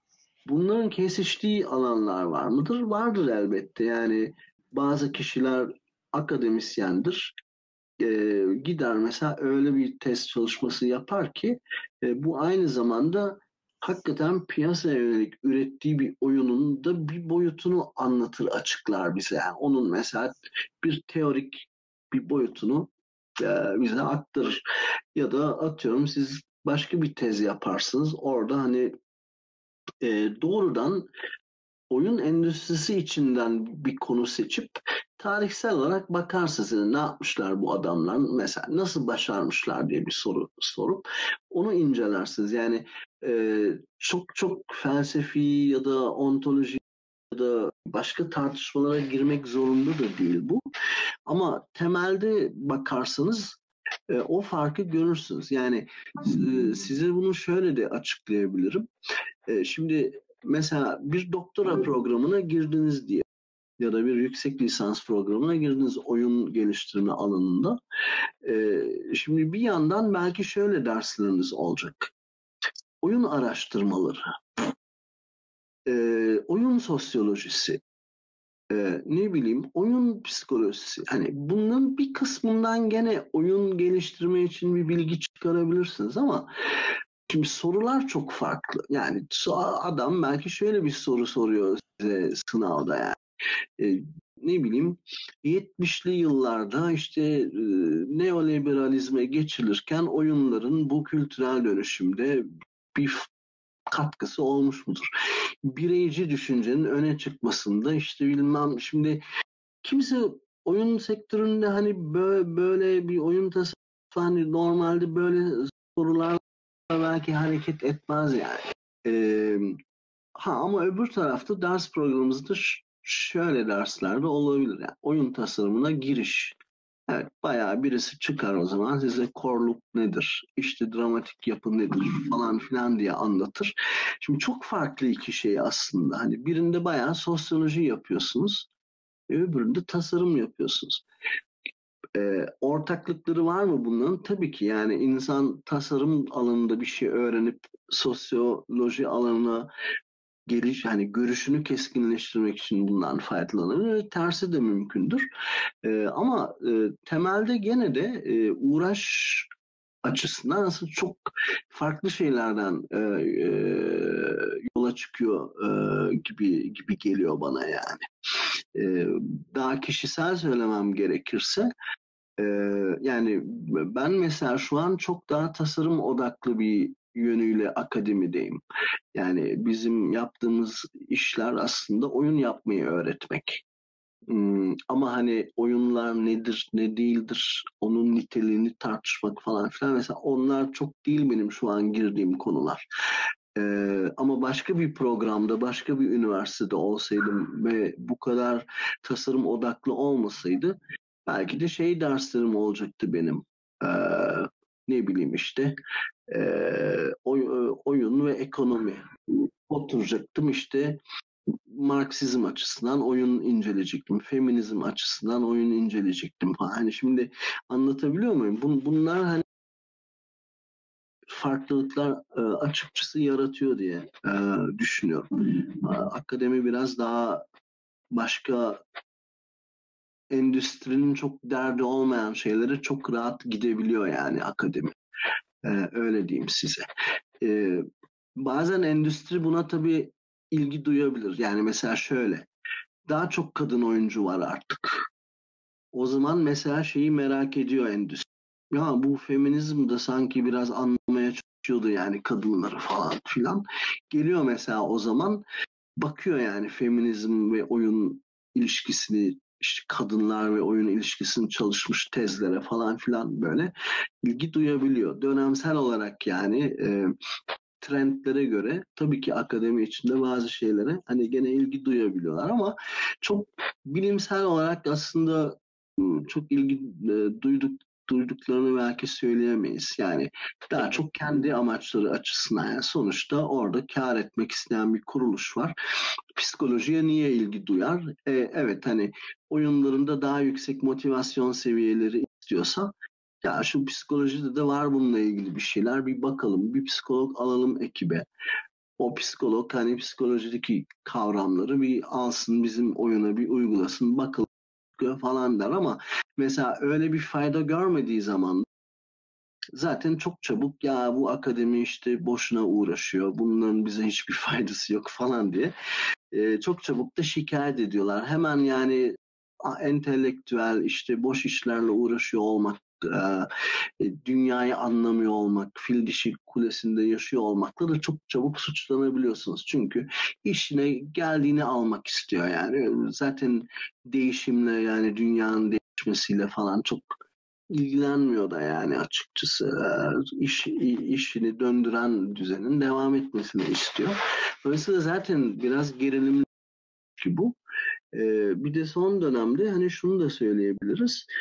Yani şimdi biraz genel olarak akademiler, özelleşme falan gibi durumlar biraz daha, mesela akademi biraz daha bağımsız, düşünce olarak da bağımsız, daha eleştirel şeylerin falan yeşerebildiği bir alan olarak vardı ama günümüzde daha çok üniversitenin daha çok özel sektörün Ar-Ge'sini üstlenmesi isteniyor artık. Hani verimlilik adı altında, hani topluma faydası ne bu akademik çalışmanın bilmem ne adı altında aslında daha fazla şeye yönlendirmek istiyorlar. Hani akademisyen bağımsız iş çok yapmasın, gitsin hani bizim bilmem ne, şu bizim işimize gelen şu konuyu çalışsın diyor. Yani mesela akademi endüstri işbirliği dedikleri şeyin biraz da böyle bir boyutu var. Aslında üniversiteler giderek daha fazla özel sektörün Ar-Ge kurumlarına dönüşüyor. Buradan para da alabildikleri için çoğu üniversitede aslında daha fazla bununla ilgilenmeye başlıyor ve biraz daha o yüzden mesela pratik, teorik şeyler çalışmaktan ziyade biraz daha pratikte çözüm getiren şeyler de yapmaya başlıyorlar ama bu akademi için bir yere kadar iyi, bir yerden sonra da tabii iyi değil. Çünkü yeni fikirler, yeni düşünceler, işte ana yoldan gitmeyip farklı yollara sapmak falan, bunlar imkansız hale gelmeye başlıyor. Yani biraz daha ekstra, endüstrinin çok da çıkarında olmayan bir konu çalıştığın zaman sana orada koltuk işgal ediyorsun gibi bakıyorlar. Bir de bunun böyle boyutları da olabiliyor. Ama neyse, çok şeyin çok dışına çık. Başka soru varsa alayım. Evet, yavaş yavaş soruları geçelim yani. Onun dışında hocam aslında konuştuk ama özet geçmekte de yarar var. Hı. Evet, bir başlıklandırılırsak, numaralandırılırsak, bir projeye başlamadan önce nasıl adımlar atmak gerekiyor sizce? Okey. Şimdi şöyle, aslında üç büyük adım. Bir tanesi prodüksiyon öncesi aşaması dediğimiz aşama. Bu aşamada aslında daha çok şu kişiler yer alır. Yani tasarımcının kendisi. Bir de varsa hani bir konsept artist belki onunla beraber çalışabilir. Bu aşamada aslında şu yapılır. Fikri alırsınız, olgunlaştırırsınız.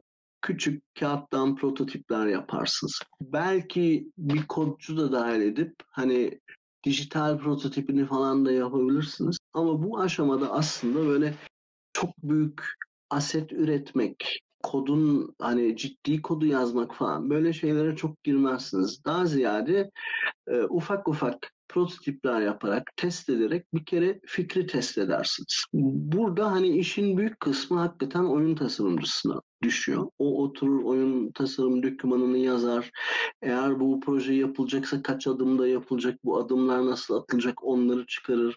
Genel olarak bütün sistemleri, mekanikleri falan karar verdikten sonra dünyanın neye benzeyeceğine karar verdikten sonra kaç değişik karakter var, düşman tipleri, silahlar falan bütün o şeyleri belirledikten sonra aset listelerini falan çıkarmaya başlar. Ha, şunlar üretilecek, bunlar. İşte gerek var mı, gereksiz olanı eler.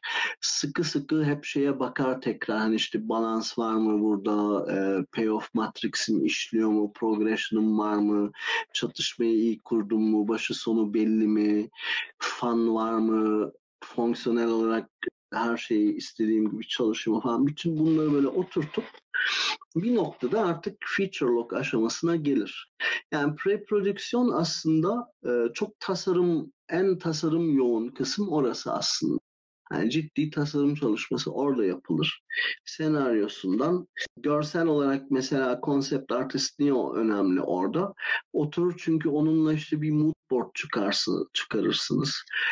Nasıl bir renk paleti istiyorsunuz, ne tür bir ışık istiyorsunuz, o böyle size skeçler çizer. Ne bileyim, ona karakter description'larını verirsiniz, bu böyle bir adam dersiniz, bizim baş kahraman işte yalnız, bekar, hiç evlenmemiş ama işte şu yaşlarda askere gitmiş, bomba düşmüş kafasına, 80 kere ameliyat etmişler falan filan anlatırsınız. Yani o karakteri çizer bilmem, böyle yavaş yavaş görsel olarak da aşağı yukarı bir mood'u falan çıkar bir yandan. Ondan sonraki aşamada işte her şey belliyse asetler, şunlar, ekranlar, yani ekran akışlarını çıkarırsınız. Ne lazım size yani. Ondan sonra feature lock'unuzu yaparsınız. Bu aset listelerini böyle alıp gidersiniz. Grafikçilerle konuşursunuz. Bunu nasıl çözeriz? Bunlar var. İşte nasıl, hangi hani formatından başlayıp bilmem neyine kadar bütün detaylarını konuşursunuz. Aynı konuşmayı kodcularla yaparsınız. Bir teknik doküman çıkarırlar size, yani sizin talep ettiğiniz şeyleri nasıl kurarsınız, onda hani nasıl oluşturacaklar. Ondan sonra hani birlikte mesela bir production chart, bir flow çıkarırsınız, bir timeline çıkarırsınız. İşi kaç saat kime nasıl dağıtacağız, işte zamanlaması nasıl olacak, bottleneckler var mı yok mu, nerede sıkışır, kim kimi bekleyecek, birisini bekleyecekse o arada öbürü ne yapabilir, bütün o şeyleri böyle genelde hani böyle duvarda postitlerle falan o sıralamayı çıkarabilirsiniz. Çekersiniz bir fotoğrafını, ondan sonra birisi girer onu Excel'de toparlar eder. Ondan sonra launch tarihini belirlersiniz. Production aşamasına geçersiniz. O production aşamasında da işte asetler belli bir sıraya göre üretilir. Yani belli prototip versiyonlarınız vardır. Atıyorum haftalık speedlere bölersiniz onu mesela. Dersiniz ki yani ilk haftada prototip varyant 1.1 çıkacak. Onda da şu özellikler bitmiş olacak. Tamam, o gelir. Onunla ilgili bir test, bir şey planladıysanız onu yaparsınız. O biter, hop versiyon 1.2'ye başlanır falan filan.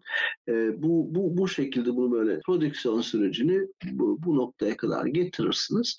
Ondan sonra hani zaten prodüksiyon sürecinin sonunda hani o oyununuz yavaş yavaş işte alfa, beta, gold diye gider. Hani gold'a yaklaştığı zaman artık sıradan testlerin yerine artık daha böyle quality assurance dediğimiz noktada bir takım kullanışlılık testlerine falan geçersiniz. O bittikten sonra da zaten hani ürün artık çıkabilir ve hani post launch aşamasına burada geçilir. Şimdi burada ara şey söylemek istiyorum aslında. Bu bahsettikleriniz çok ideal ortamlarda gerçekleşmesi ya da işte zamanı, bütçesi olan ekiplerde. Ama özellikle UNOG'da ekiplerin çoğu aslında indie ekipler ve öğrenci ekipler diyebiliriz. Hatta planlamaları gerekiyor. Evet, planlamaları gerekiyor. Yani kilit nokta bu galiba. Tabii yani atacağın adımı hani sonuçta atılacak, yani hedefinizi iyi tanımlayıp biz ne yapıyoruz yani. Şimdi burada rolleri iyi dağıtmak önemli. Peki fikirle alakalı nasıl bir düzen oluşturulması gerekiyor? Yani planlama yapmadan önce aslında ne yapacağımızı da belirlememiz lazım. Tabii. Orada... Yani şimdi şöyle, ben mesela genelde şu şekilde çalışıyorum. Normalde fikir bulmak istersem, hani yani o döneme girdiysem biraz yeni fikir bulayım diye evde genelde takılırım, kitap bakarım, Netflix'te bir şeyler açarım, belgesellere bakarım. İşte Epeni'ye girip hangi oyunlar girmiş listelere falan filan. Onları böyle oturur, videolarını izlerim, çözümleme yaparım. Genelde benim böyle bir şey haritam vardır. Yani son 2 senede ilk 10'a girmiş böyle bütün oyunları yakınlık olarak böyle yan yana dizdiğim bir haritam vardır benim. Mesela boşluk saptırım orada. Hani mesela şuna bakarım. İşte Voodoo atıyorum şu tarzda oyunlar yapmış. Rollic şu tarzlarda yapmış ama mesela Rollic şuna hiç girmemiş. Voodoo Rolin şu girdiği damara hiç girmemiş. Boşluk bulurum yani orada mesela. Ya aslında daha hiç kimse mesela şu oyunun bir karmasını, çaprazını ya da oradaki bir boşluğu doldur derim mesela. Burada yine mesela... o zaman bir Everything's a Remix şeyinden de bahsetmekte herhalde var sanırım. Yani evet, hani şimdi bu tabii bir yaklaşım. Bakarım hani hazır tutmuş şeyleri de alırım ama mesela şimdi remix burada çok yanıltıcı bir kavram. Hani basit bir karışım değil. Mesela şu örneği vereyim size. Ten Ten diye bir oyun var. Çok kişi oynamıştır bu Gram Games'in. Çok Tetris gibi yani. Bloklar geliyor. Blokları yerleştiriyorsun falan ama şimdi Tetris'e benzeyen tek tarafı aslında bloklar kullanıyor olması yani. Onun dışında hiçbir benzerliği yok ve herkes şey diyor. Ya işte Tetris'i almışlar. Hiç çaba yok falan. Halbuki alakası yok. Yani bir kere şu açıdan bir alakası yok. Tetris'te biz olayları yandan görürüz. Bloklar üst üste biner. Bloklar en yukarı geldiğinde kaybederiz falan. Halbuki Ten Ten'de biz olayları üstten görürüz. Bloklar asla üst üste gelmez. O bir kaybetme koşuludur o oyunda. Mesela Tetris'te tek tek düşer. Ten Ten'de üçerli olarak gelirler. Alan daha sınırlıdır. Tempo olarak çok farklıdır. Yani Tetris'te sürekli hareket etmek zorundasınız. Tamamen twitch skill, hand-eye, yani el-göz koordinasyonu, reaksiyon üstüne kurulu bir oyundur. Halbuki Ten Ten tam tersine 3 tur sonrasını düşünmeniz gereken bir strateji oyunudur. Yani ben şunu diyebilir miyiz peki? Tetris'in bazı özelliklerini almış ve işte puzzle oyunun yani bu bildiğimiz evet hani almış. Şuna dikkat çekmeye çalışayım. Yani remix evet hani bir yere kadar kabul edebileceğimiz bir kavram ama aslında o kadar da basit bir iş değil. Yani tasarım olarak aslında o kadar çok işlemden geçiyor ki oradaki şey. Yani şunu aldı, şunun üstüne koydu diyemiyorsun aslında. Çünkü şöyle bir şey oluyor. Mesela ben Tetris'ten bir özelliği aldım. Breakout'tan başka bir özelliği aldım. Şimdi şunu görüyorum bir süre sonra. Bu iki oyundan aldığım farklı mekanizmaları ben aynı oyunun çatısı altında karşı karşıya getirdiğim zaman bir anda o yeni oluşan şey beni çok farklı kararlar almaya zorlayabiliyor. Yani artık o noktada bana ne Tetris'e bakmak yardım ediyor, ne Breakout'a bakmak yardım ediyor. Bir anda böyle kendi içimde başka bir dünya ve bir problemle karşı karşıya kalıyorum. Ve ona özgü tasarım çözümleri bulmak zorunda kalıyorum. Sonra bir bakıyorum işte Tetris bir parça atarken ben 3 tane atmak zorunda kalıyorum. Niye 3 tane atmak zorunda kalıyorum? Çünkü baştan çok parça yollamazsam alan çok boş kalıyor oyunun başında ve oyun ilginçleşinceye kadar 10 dakika geçiyor. O arada da oyuncu şey diyorlar, ne sıkıcı bir oyun ya, ben bunu uninstall diyor. Şimdi Tetris'te öyle bir problem yok. İlk blok geldikten sonra zaten hemen hani 30 saniye içinde sıkışıyorsun, bir daha kolunu kurtaramıyorsun. Şimdi adam bir bakıyor Ten Ten'de, ya böyle bir problem var, ben bu parçayı tek tek yolladığımda 10 dakika sonra falan ilginçleşiyor olaylar. Ha diyor, parçaları arttıralım diyor. Şimdi bu Ten Ten'de önüne çıkan bir sorun. Tetris'te aslında, Tetris'in tasarımında böyle bir problem yok yani. Çünkü o öyle bir oyun yani. Dolayısıyla hani remix, evet bir şeyleri alıyorsun, karıştırıyorsun ama ondan sonra oradan bambaşka kendi davranış özellikleri olan bir element doğuyor yani. Ve onun için başka bir şey yani yapman gerekiyor. Şişede durduğu gibi durmuyor yani. Neyse şeyi anlatayım. Dolayısıyla ben mesela fikir bulma aşamasında hani bunu yapıyorum. Açıyorum önüme daha önceki çıkardığım ürün haritalarını, işte nerede boşluk var falan. Biraz kestirmeye çalışıyorum. Trendleri görebiliyorum o şekilde. Ya diyorum ki mesela olan bu işte Good Job bayağı hep koşturmalı oyunlar yapmış. Hiç kimse girmemiş mesela. Acaba oraya rakip olacak bir şey mi geliştirmek lazım? Sonra bir bakıyorum başka bir şirkete, o da koşulu oyunlar yapmış ama mesela daha böyle Survivor tarzı 3D biraz third person shooter perspektifinden gördüğümüz oyunlar yapmış ve bayağı böyle çocuklara ilkokulda oynatılan oyunları aslında. Ha diyorum, o zaman bir bakayım ya ilkokul oyunları neydi yani. Wikipedia'ya giriyorum, işte bakıyorum list of children games, bakıyorum ha bu ilginç, bak bu denenmemiş, hemen zaten anlıyorum listeye onlar da bakmış yani. İçinden hani en popüler olan bakıyorum, değerlendiriyorum falan filan. Ondan sonra hani oradan mesela fikir gelmeye başlıyor bana değişik bir hani genelde böyle bir core mekanik yakalamaya çalışıyorum gene. Çok temel, çok basit bir şey yani. X'i şuraya atmak, tutturmak işte bilmem ne şöyle falan. Onları buluyorum. Onlardan bir tanesi beni çok sararsa zaten hemen bir skeçini çiziyorum onun. Hani ekran nasıl görünecek? Hemen kontrolünü, işte kamera açısını falan filan, onları hemen bir çıkarıyorum. Böyle tek sayfa üzerinde oyun ekranının bir taslağı çıkmış oluyor. Sonra oradan nasıl geliyoruz oraya? Ana menüne, core loop'u daha geniş nasıl bir sisteme bağlayabilirim?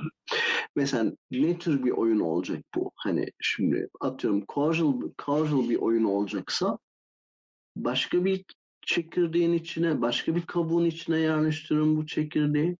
Hyper casual olacaksa başka bir kabuğun içine. Çünkü şey arasında mesela bir fark var. Casual'da mesela forced video var. Yani öldüğüm zaman video seyretmeye yolluyor. O zaman mesela oyunu nasıl kurgulayabilirim? Yani ne kadar sık ölürse oyuncu o kadar iyi. Ölsün da film seyretsin diyorum mesela o zaman. Challenge'ı nasıl kuracağımı değiştiriyor. O düşmanları belki daha yüklenecek şekilde kuruyorum ya da daha düşmanca bir çevre oluşturuyorum avatarın hareketi. Yani Flappy Bird'deki gibi. Yani neredeyse hani canlı, hani ilk saniyede ölüyorsun yani orada. Yani çünkü derdim ne, hani işte yani ölsün de film seyretsin mesela. Ama mesela hyper casual'a yönelik olsun dediğim zaman şimdi bütün yaklaşım değişiyor. Çünkü hyper casual'da benim derdim adamı sürekli öldürüp zorla film izletmek değil. Tam tersi, ona çok esnek davranıyorum, çok başarılı olmasını sağlıyorum. Ondan sonra da o başarılı level'ı bitirdiği zaman, başarılı, onun sonunda diyorum ki ona bak kardeşim çok başarılıydın ama şu filmi de izlersen bu başarını 3'e katlayacağım diyorsun. Adam da bu çok mantıklı deyip basıyor o filmi, izliyor yani. Yani ne yapıyorum orada? Mesela film izletmeyi bir tür upgrade sistemi gibi oyunun içine monte etmiş oluyorum yani. Casual'da daha dışsal bir şey. Benden zaman işte reklam izlemek zorunda kalıyorum. İşte sıkılıyorum. Oyuna bir katkı yapmıyor. Hani hem zamanımdan çalıyor hem de bir mesela hyper casual açısından onu kurguladığımda artık ben oyunu öyle bir yapıyorum ki mesela ekonomisini, ödüllerini falan öyle bir ayarlıyorum ki şeyi de düşünüyorum. Rewarded videoya kesin basacak. Çünkü faydası var. Çünkü şey gibi algılıyor orada geçen artık. Mesela Rise of Nations'ta yeni bir ünite hani ünite basıyoruz ya Rise of Nations. Orada hani bir bekletiyor seni hani %70, %90 oldu hop yeni ünite çıktı. Şimdi mesela Rewarded videonun da algılan. Ama bu ne demek? Ben oyuncuyu bu videolara sarması için mesela hiç canımı sıkmıyorum. Ne yapıyorum? İşte level'ları çok basit yapıyorum. Ya yani ikinci hakkını bile kullanmıyor. Hani bir an önce level'a geçsin ve helal olsun sana, al sana 10.000 altın diyeyim ama bak bu 30.000 altın olabilir. Şu filmi de seyredersen diyeyim. Hani onu şimdi öyle bir şeye sokmak istiyorum oyuncuyu orada. Hani daha doğrusu hyper casual firmalar onu öyle sokmak istiyor. Casual'lar başka türlü para kazandığı için onlara başka türlü bir oyun yapısı lazım. Yani dolayısıyla şey de bitmiyor. Yani fikri bulmanın kendisi. Şöyle de düşünebilirim. Ben tamamen para hiçbir şey kazanmak istemiyorum bu oyundan da diye düşünüp kafa dengi 2 adam bulurum. Yaparız o oyunu, atarız sonra hiçbir şey kazanmayız. O zaman başka bir hani aynı fikir olur ama başka bir oyun yaparım onunla ilgili yani. Dolayısıyla fikri bulmak bir nokta ama onu neye doğru eğip bükmek istediğiniz, nasıl bir business modelinin içine işler şekilde oturtulması gerektiği sorusu ayrı bir soru. Neyse yani bunlar ayrı sorulardır ama temelde mesele hep şu. Siz çok büyük kaynakları olan bir ekip olmayabilirsiniz. Hepiniz öğrenci olabilirsiniz. Ne bileyim bütçeniz olmayabilir. İşte elinizdeki alet edevatla her şeyi yapıyor olabilirsiniz ama ne yapacağınızı oturup planlamanız gerekiyor. Ve mümkünse bir rol dağılımı yaparak yani mesela en nihayetinde mesela karar alma sistemi tanımlamanız gerekiyor. Kararları burada Ali mi alır? Yoksa mesela 3 kişi varsa en az 2'ye 1 mi alınır bu karar? Yani kendinizi tıkayabilecek noktalardan korumanız gerekiyor. Mutlaka not alarak, çizerek, ederek çalışmanızda çok fayda var.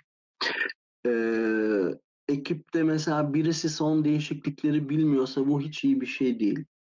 Büyük ihtimalle işe çok sarılamıyor.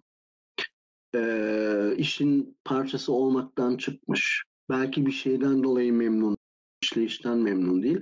Ya da belki daha basit bir şey var. Bir gündüz işi vardır ve İş bölümü çok realistik yapmamışsınız. Yani o adam zorlanıyordur. Bir haftada yapar dediğiniz şeyi hakikaten yapamıyordur belki bir haftada. Sonra esnetmeniz gerekiyor o şeyi. Yani burada herkesin birbirini dinlemesi, birbiriyle adım atması ve mutlaka adımları düzgün planlaması gerekiyor. Öbür türlü soğumalar, kopmalar, tıkanmalar falan filan ve doğru düzgün bir yere doğru zaten gitmiyor iş o zaman.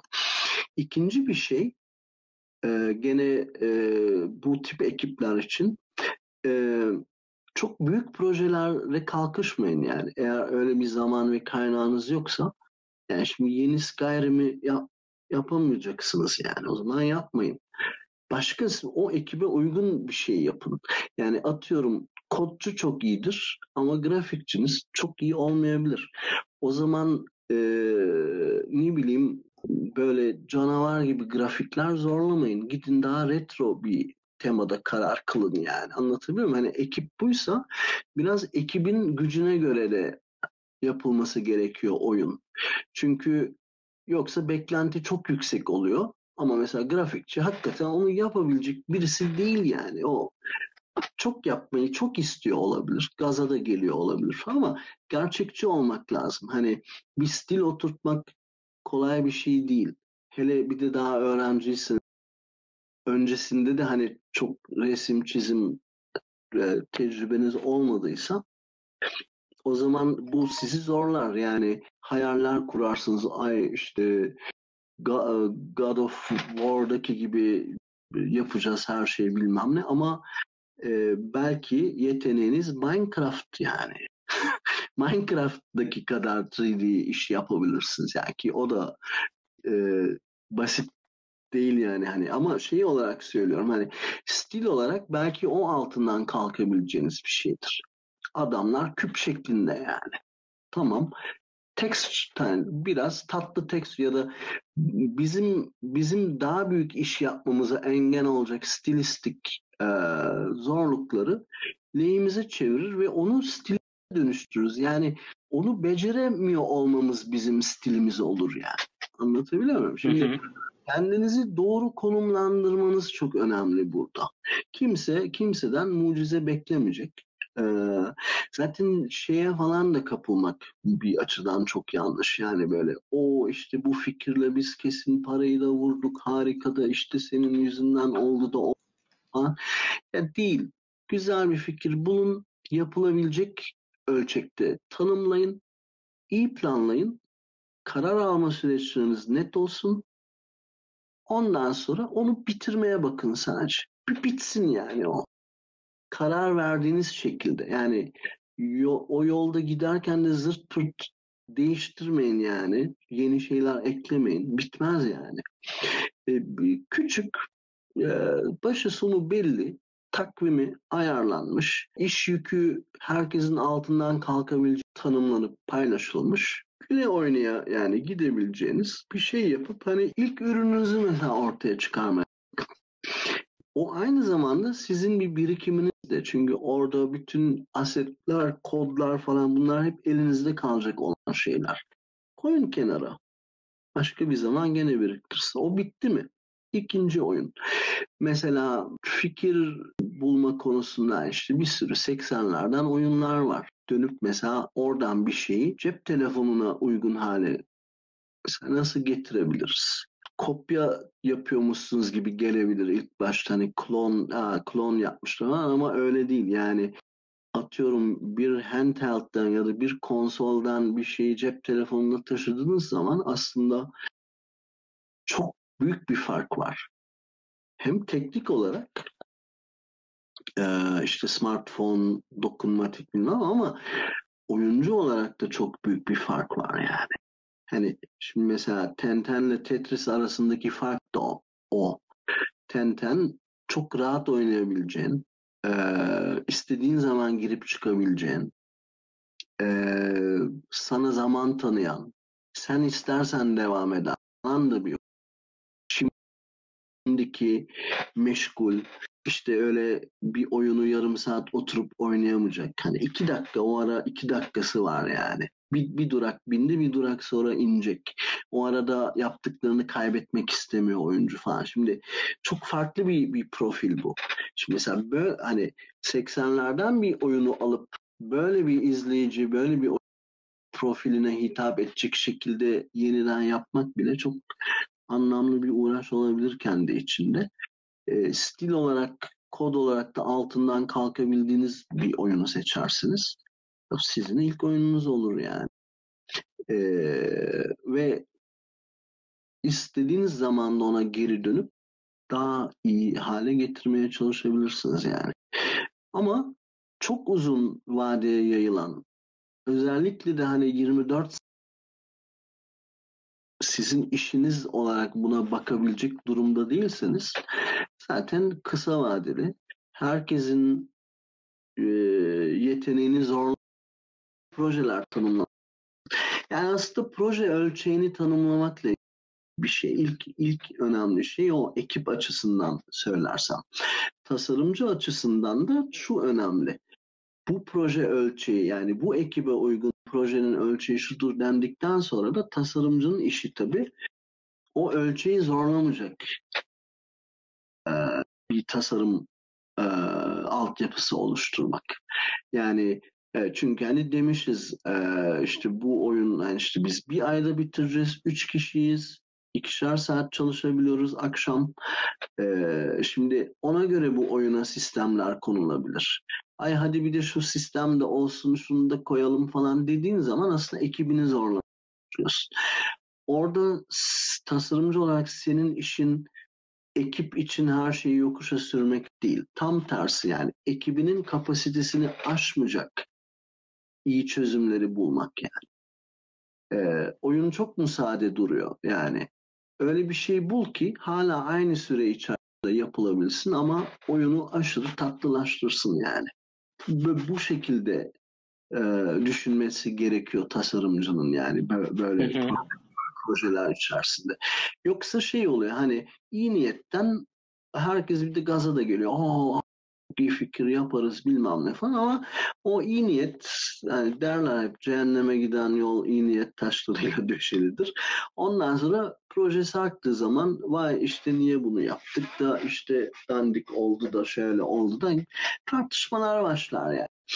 Buna çok kritik şeylerden bahsettiniz hocam. Evet, bunlara mahal vermemek için ölçeği hani iyi tanımlayın ve herkes o ölçek içerisinde en iyi çözümleri bulmaya. Hani asla ölçeği ekibin kapasitesini zorlayacak. Mesela atıyorum şimdi bir şey ekliyorum ben oyuna ama onun için kodcu daha bulunması lazım. Çok manasız yani. O zaman ben zaten başka bir proje tutmuş oluyorum. Hani madem 3 kişiydi bu, ona uygun bir oyun bulunacaktı. Zaten bir modelci daha gerekiyor, bir kodcu daha gerekiyorsa zaten ben baştan tanımladım, çerçeveledim bile yani. Yani orada biz ne yapıyoruz, neyin peşindeyiz?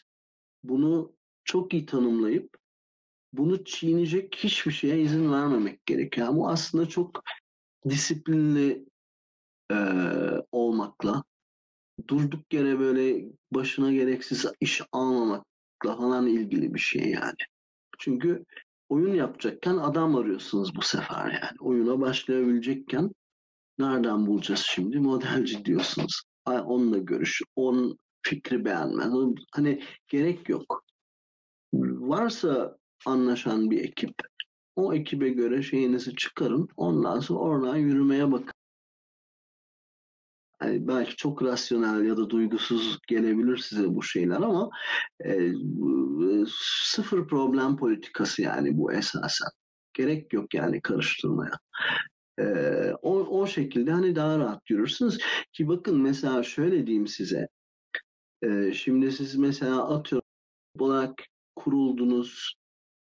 Sizden 10 günde bir oyun istiyorlar yani. 10 günde bir. Mümkünse bir hafta yani. Bak bunun içinde tasarımı var. 50 tane level var. Bütün asetlerin yapımı var. Bütün her şeyin kodlanması var yani. Şimdi 10 günde zaten sizden normal şartlarda mesela hyper-casual için oyun, mobil oyun yapıyorsanız o tarz bir publisher için zaten o hızda çalışmanız lazım. Çok iyi planlamanız gerekiyor. Hemen çat oturmanız lazım. Öyle oyalanmaya, aşırı hayal kurmaya falan yer yok yani. Çünkü 10 gün içinde sizden istiyor o oyunu yani. O oyun teste çıkacak hemen 10 gün içinde. 20 level'la, 30 level, 50 level neyse yani. Elinizdeki imkanları kullanarak en iyi planlamayı yapın diyorsunuz özetle. Aynen öyle yani. Aynen öyle yani. Yani çünkü piyasada bir de öyle. Şimdi kendi kafanıza göre bu oyunu yaptığınızda gene bir avantajınız var. Böyle bir baskı yaşamıyorsunuz. Şu oluyor mesela 2 proje, 3 proje böyle uzadı, sündü. İşte arkadaşlarla proje yapmaya çalıştık falan. Soğuyorsun bu işlerden bu sefer. Ya diyorsun ben bir daha kimseyle çalışmam diyorsun ya. Bu çok yaygın bir problem yani. Herkes birbiriyle çalışıp bir süre sonra herkes tek takılmak istiyor. Yani çünkü olmuyor insanlarla diyor. Ama herkes burada aslında biraz kendisinin de yol açtığı bir problemden şikayet ediyor. Planlama yapılmıyor.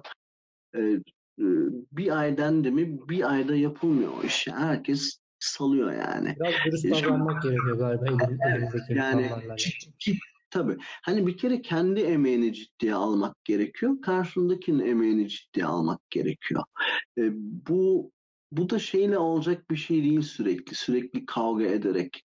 İşte sorumluluğunu bilmiyorsun sen bilmem falan. Yani biraz bakacaksınız, edeceksiniz. Bu konuda daha güvenilir olan insanları içinde bulup belki onlarla yürüyeceksiniz.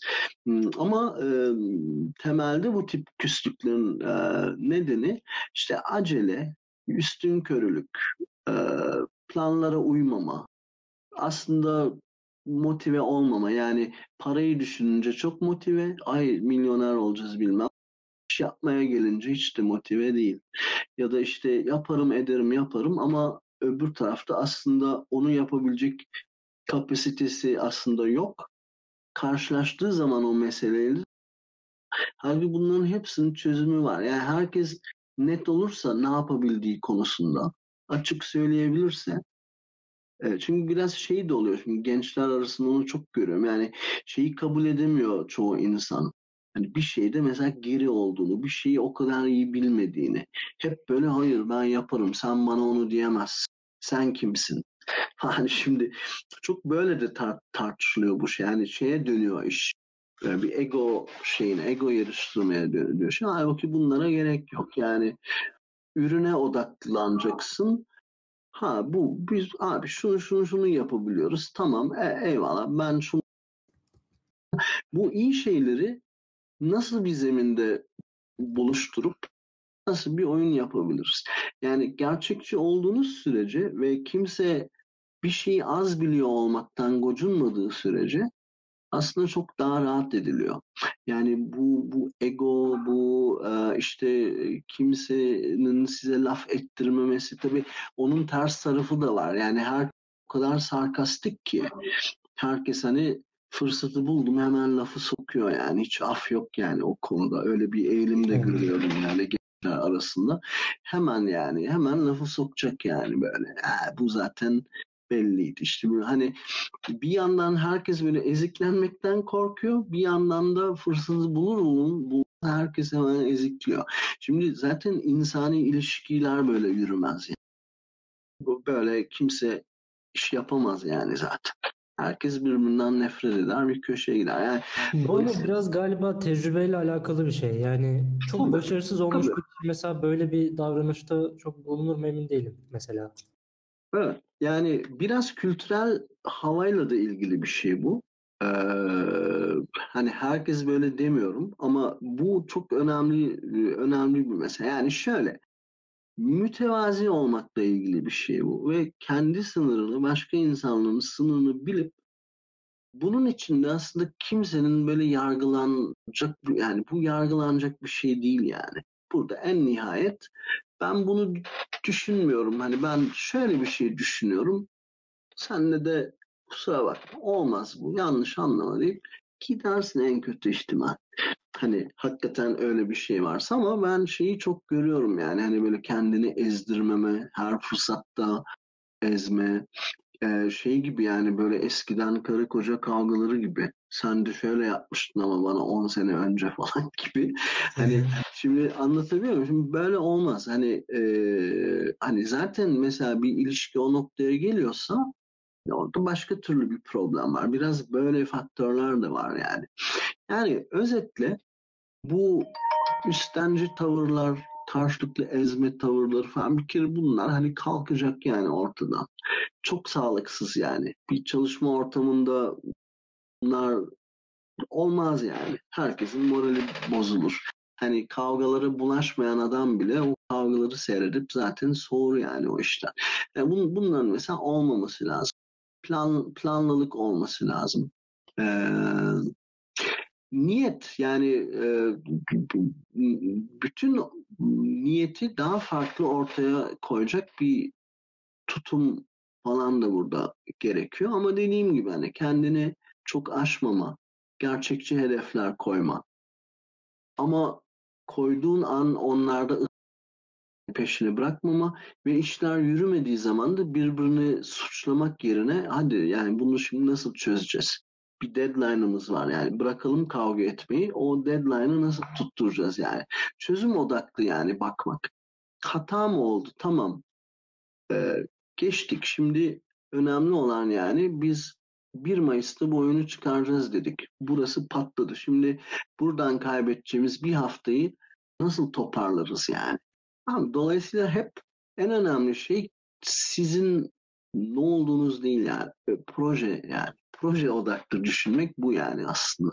Mesela onu görmek lazım. Hani bir noktadan sonra o zaman kişilerin ötesine bakmaya başlıyorsunuz. Ahmet, Mehmet onun yüzünden mi olduğunu. Tamam hani bırak yani şimdi bak bunu çözmemiz lazım demeye başlıyorsunuz. Bu bence önemli bir şey burada yani. Bir tavır olarak gene. Birlikte çalışmak açısından. Yani tabii hani biraz da bana öyle geliyor ama ben bakıyorum olaylara yani böyle bakılması gerektiğini düşünüyorum ve böyle çalışan insanlarla rahat ediyorum yani. Öbür türlü sürekli hani birisini toparlamak, birisini motive etmek durumunda kalıyorsunuz. O da olmuyor. Hareketler bunlar yani. Herkesin hani belli bir noktada o şeyini koyması lazım. Ya da ekip olmayacak yani. Böyle de diyebiliriz yani. Yaklaşık 2,5 saati dolduruyoruz. Katılımcıların da sorularını alalım hızlıca. Olur. Tabii ki. Tekrar yarar var. Şu an kanalda bas konuş sorum halde. O yüzden sorumuzu sormadan önce konuşma modunuzu bas konuşa alırsanız mikrofonunuzu açabilirsiniz. Tanıdık yüzler görüyorum burada. Hocam ben şunu soracaktım. Daha önceki konuyla alakalı. Mekanikleriyle öne çıkan bir oyunda tasarım ve plan süreci biraz daha farklı ilerleyebiliyor diye tahmin ediyorum. Örneğin diyelim bir perspektif bulmaca oyunu yapıyorum. Belli bir noktadan bir şeye bakıp başka perspektifte bir şey üreteceğim. Bunu yapabilmemin tek yolu bir prototip yapmak gibi geliyor bana. Bunu başka türlü ifade etmek çok zor olsa gerek. Hem art olarak belirli art olması hem mekanik ifade edebilecek kodun yazılması gerekmiyor mu? Ya, bu tarz durumlarda hani grafiğiyle öne çıkan bir oyunda grafiği yapmadan projeyi nasıl ayarlayabiliriz? Yani tam ifade de edemiyorum ama bütün... Anladım ne demek istediğiniz. Yani dijital tip yapmadan nasıl olacak bunun gibi bazı oyunlar diyorsunuz anladığıyla değil mi? Biraz daha ekleme yaparsam şöyle diyebilirim. Hani temel core mekaniğini yaptığınız oyun ama core mekaniği oyunun grafikleri üzerine ve oyunun grafiklerinin polişi olmamış olsa bile son haline yakın bir halinin olması gerekiyor diyelim. Oyun oynanabilir olması için. Bu durumda ne yapmamız gerekiyor? Şimdi anladım ne demek. Burada aslında şöyle şu şekilde bunu yanıtlayayım. Sonuçta şöyle bir şey var. Oyunu tam olarak anlamak için hani oyunda niteliğini anlamak istediğiniz bir şey vardır. O niteliği görebilecek kadar o prototipi ilerletmeniz gerekir tabii ki. Yani bölebiliyorsanız daha küçük adımlara bölmekte fayda var. Çünkü o kontrollü bir büyümedir ama bazen hakikaten daha büyük bir yerden girmeniz gerekiyor olabilir yani. Şimdi orada sizi gene yönlendirecek olan şey aslında şu.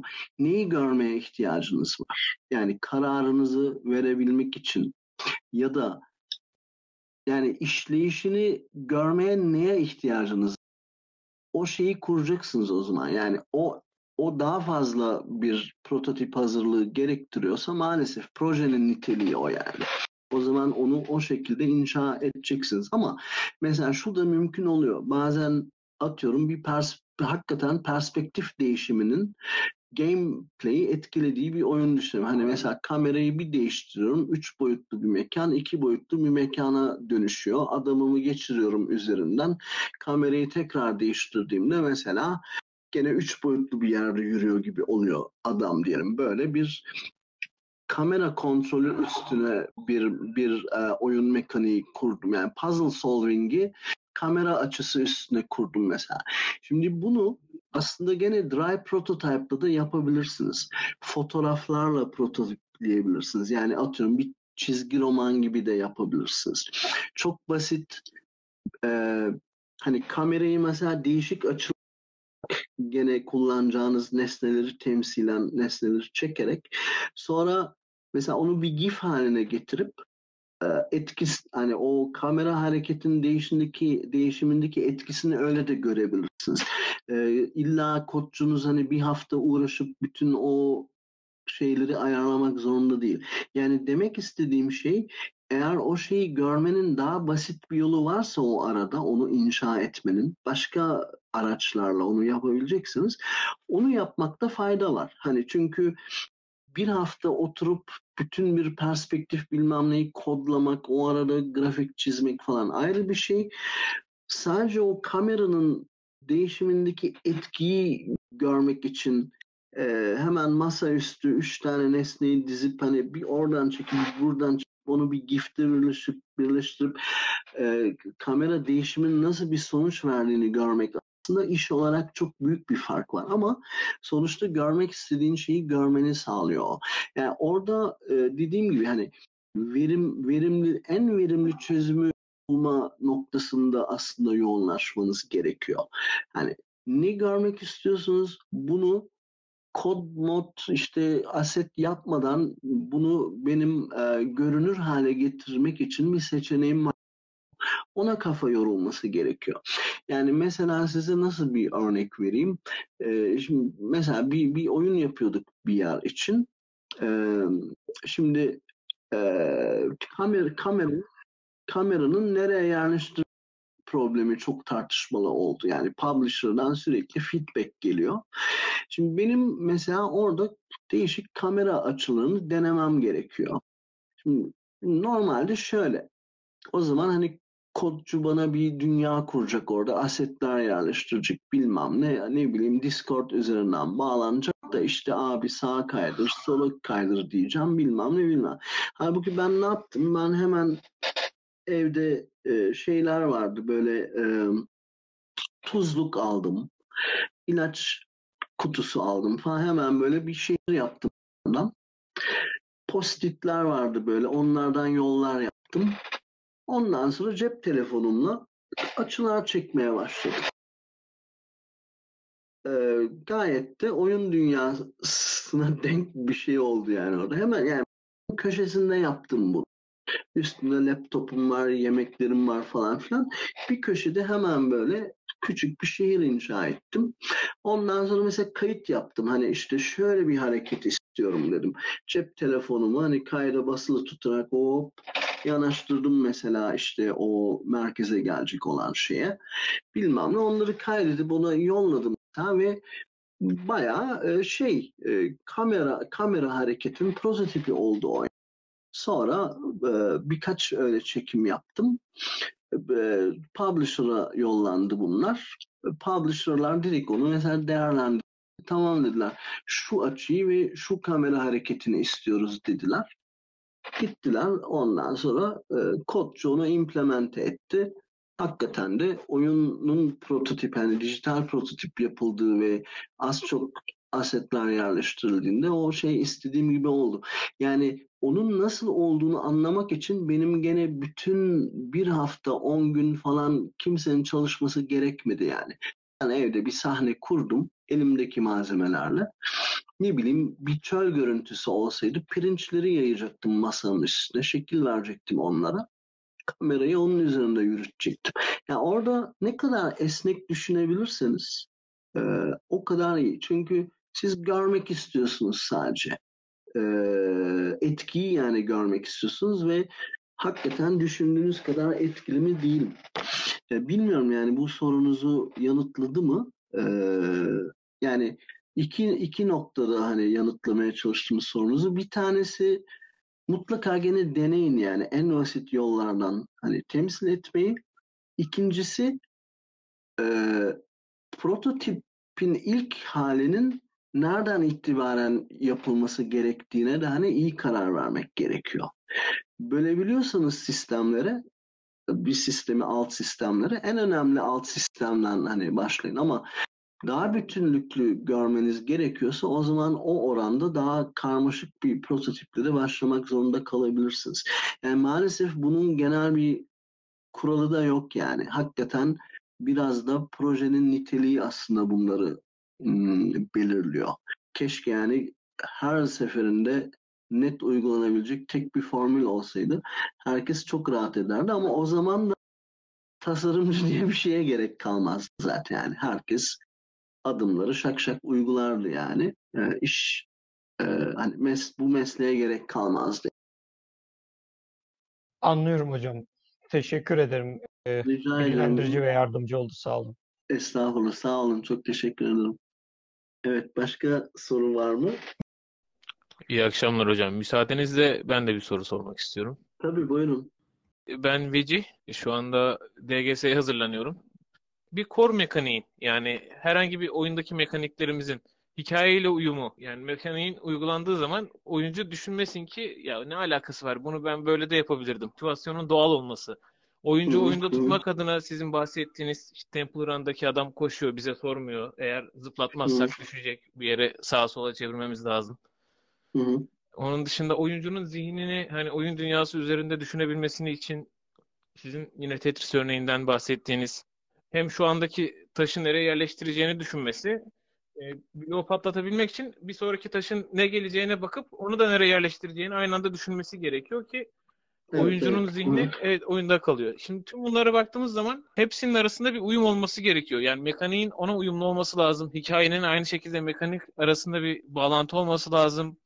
Zaman dilimlerinin oyunun amacıyla bir bağlantısı olması lazım. Şimdi bütün bu bağlantıyı sağlamak adına nasıl tavsiyeleriniz olabilir? Çünkü gerçekten hepsini mükemmel yapsak bile o arasındaki uyum olmadığı zaman çok da başarılı olacağını düşünmüyorum açıkçası. Sizin yorumlarınızı bekliyorum. Teşekkür ederim.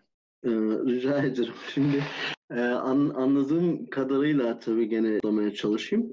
Şimdi normalde bir çekirdek mekanik, bir oyun çekirdeği tanımlamaya çalıştığımız zaman o kendi içinde normalde çok bütünlüklü bir şey oluyor. Onun çok basit bir formülü var. Derslerde falan da hep anlatıyorum onu. Formül şu: X eylemini yap, Y durumuna neden olmadı. Yani mesela örnek vereyim, Fruit Ninja'da meyveleri kes, hiçbirini kaçırmadan. Şimdi bu sadece bir mekanik tanımlayan bir şey. Başarı bir eylem ve onun başarılma ya da başarılmama koşulunu tanımlıyor, ama bu aynı zamanda en küçük anlamıyla bir dramatik ünite anlamına da geliyor. Yani bu aynı zamanda dramatik bir yapı da tarif ediyor. Çünkü burada baktığınız zaman bir çatışma var, bir krize neden oluyor ve bu krizin sonunda da bu krizi ya lehinize ya çözmüş oluyorsunuz. Yani en temelde aslında bu çok küçük bir senaryoda demek. Dolayısıyla şunu demeye çalışıyorum. Siz bir oyunun core mekaniğini çok iyi tanımladığınız zaman aslında en küçük ölçekte kendi içinde tutarlı ve doyurucu bir mini senaryoda tutmuş oluyorsunuz. Bunun üzerinden aslında hikaye ile gameplay arasında bir kere temel bir bağlantı kurma şansınız oluyor. Eğer bu temel bağlantıyı da izlerseniz genelde hikayenin devamı, yani gameplay'in sonraki aşamaları da zaten bir hikaye yapısı içerisinde gelişiyor. Dolayısıyla şuna odaklanmak gerekiyor. Benim iyi bir çekirdek tanımlayabilmişsem zaten en temel, en sade haliyle bir temel senaryoda zaten tanımlamış oluyorum yani. Çünkü genelde şöyle düşünülür. Senaryo ayrı bir şey, gameplay ayrı bir şey, ama değil. Aslında biz bir oyun çekirdeği tanımladığımız zaman hem gameplay hem drama, ikisini birden aslında tanımlamış oluyoruz. Buna dikkat etmek gerekiyor. Dolayısıyla mesela bir çekirdek çok başarılı olmadığı zaman bunun nedeni sadece değil yani. Aslında temelde iyi bir dramatik birlik de inşa edememiş oluyoruz. Yani en sade haliyle senaryosu kötü aslında yani. O yüzden gameplay bir tat vermiyor orada. Bunların aslında aynı şey olduğunu, iç içe olan iki şey olduğunu düşünerek hareket ettiğiniz zaman bu tür soru işaretleri kafanızda daha az oluyor ve daha konsantre bir şekilde aslında bu sorunun üstüne gidebiliyorsunuz yani. Ki şöyle söyleyeyim. Mesela core gameplay'i çıkarırken, yani core loop'u, core mekaniği çıkarırken o kadar ilginç düzeylerde, o kadar hani dar ve basit bir şey çıkaracaksınız. Orada bile o kadar çok hata yapmak mümkün ki. Mesela en basit örneği vereyim benim derslerden. Diyorum ki işte X'i yap, Y'ye neden olmadan böyle bir şey bulun bana diyorum. Şimdi bir bakıyoruz, bir şey yok. Çünkü aslında X'i tanımlamış, yani neyin yapılacağını tanımlamış. Ama mesela Y'yi aslında hiç tanımlayamamış düzgün. Tanımladığını sanmış yani. Ama aslında oyunu sona erdirecek, yani başarısızlığı tam olarak tanımlayacak şeyi mesela netleştirmemiş.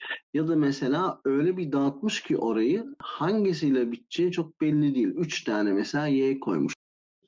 Daha siz oyununuzun temel mekaniğini anlatan cümleyi çıkarırken bile, ki yani 8 kelime, 10 kelime daha fazla değil, orada bile hata yapabiliyorsunuz ama çok temel bir hata o. Çünkü oyununuzun en özü olan yer orası. Zaten oraya oturttuğunuz zaman, orayı tam düzgün oturttuğunuz zaman sonrasında hata yapma şansınız azalıyor. Çünkü şu oluyor. O çekirdek güzel oturduysa ondan her sapmaya çalıştığında zaten oyun fikrin kendisi seni engelliyor. Ha bir dakika bunu yapamayız diyorsun o zaman. Çünkü şöyle demiştik diyorsun ya. Yani. O yüzden bu yeri iyi tanımlamak çok önemli ve dediğim gibi şey gibi düşünmeyin onu yani. Öyküyle core mekanik çok çok ayrı bir şey gibi düşünmeyin yani o seviyede. Bunun devamında mesela biz bir core loop çıkardık. Aynı zamanda güzel bir dramatik ünite de meydana getiren. Şimdi mesela dramatik yapı diye bir şey çalışmaya başlayabilirim. O mesela bir sonraki adım. Orada artık şuna bakıyorum. Bu tanımladığım core loop yinelenebilir mi? Peki her yinelediğimde oyun dramatik anlamda gerilimi artıyor mu, artmıyor mu mesela? Bir çatışma oluşuyor mu? Bir zorunluluk, bir yani sürekli bir baskı yaratacak bir şey var mı bu oyunun gidişatı? İşte krizler neler? Nasıl karmaşıklaşıyor oyundaki çatışma? Bunları mesela takip etmeye başlıyorum ve gene böyle bir dramatik eğri çıkıp çıkmadığını kontrol edip sonunda da hakikaten bir yerde bu düğüm çözülüyor mu, çözülmüyor mu? Ne şekilde çözülüyor? Bunları mesela ayarlamaya başlayabiliyorum. Bunlar en baştaki adımlar. Yani core loop'u çıkarıp sonra onu bir dramatik arkın içine yerleştirmek. Bu iki adımı çok düzgün yaparsanız o zaman sonrasında zaten reward, yani ödül sisteminin de buna nasıl giydirileceği neredeyse netlik kazanıyor. Yani sonraki adımların hepsinde çok fazla rahatlıyorsunuz. Ama dediğim gibi yani bu core mekaniğin aslında aynı zamanda çok temel bir senaryo yapı taşı olduğu, en sade haliyle iyi bir senaryo olduğundan hareket ederseniz bu konuda kafanız daha az karışır diye düşünüyorum. Bilmiyorum yani cevap verebildim mi sorunuza ama biraz lafı da çok dolandırdım galiba. Çok teşekkür ederim hocam. Demek istediğiniz şu mu acaba? Yani teyit etmek adına soruyorum. Çünkü ifade etmesi gerçekten zor bir şey söyledim. Şimdi X elemini yapın. Y durumuna neden olmadan hani core mekaniği bu şekilde oluşturuyoruz ya dediğiniz gibi. Evet. Aha. Buradaki ana nokta hem bu X elemini Y durumuna düşmeden yapmanın eğlenceli bir şey olması. Yani gerçekten. Evet. Hem de X elemini yaparken Y durumuna düşmeyeceğiz. Peki gerçekten bu Y durumunu belirlediğimiz Y durumu X eylemini yaparken karşılaşabileceğimiz doğal bir durum mu? Yoksa onunla uyumsuz bir durum mu? Evet. Bir senaryolaşsın. Evet, aynen öyle. Yani bu birbiriyle organik bir bağının olması lazım. Bunu sağlarsanız zaten çok çok iyi bir temel çıkarmış oluyorsunuz. Tamamen yeter. Hani tabunun basitliğine bakın. Bir kelimeyi anlat, şu 5 kelimeye kullanmadan. Kullanırsan zart dat bahseder. Şimdi ne kadar basit. Yani anlatma eylemi burada birleştirici şey. Ne anlatacağını söylüyor, bir de nasıl yapmaman gerektiğini söylüyor. Bu kadar.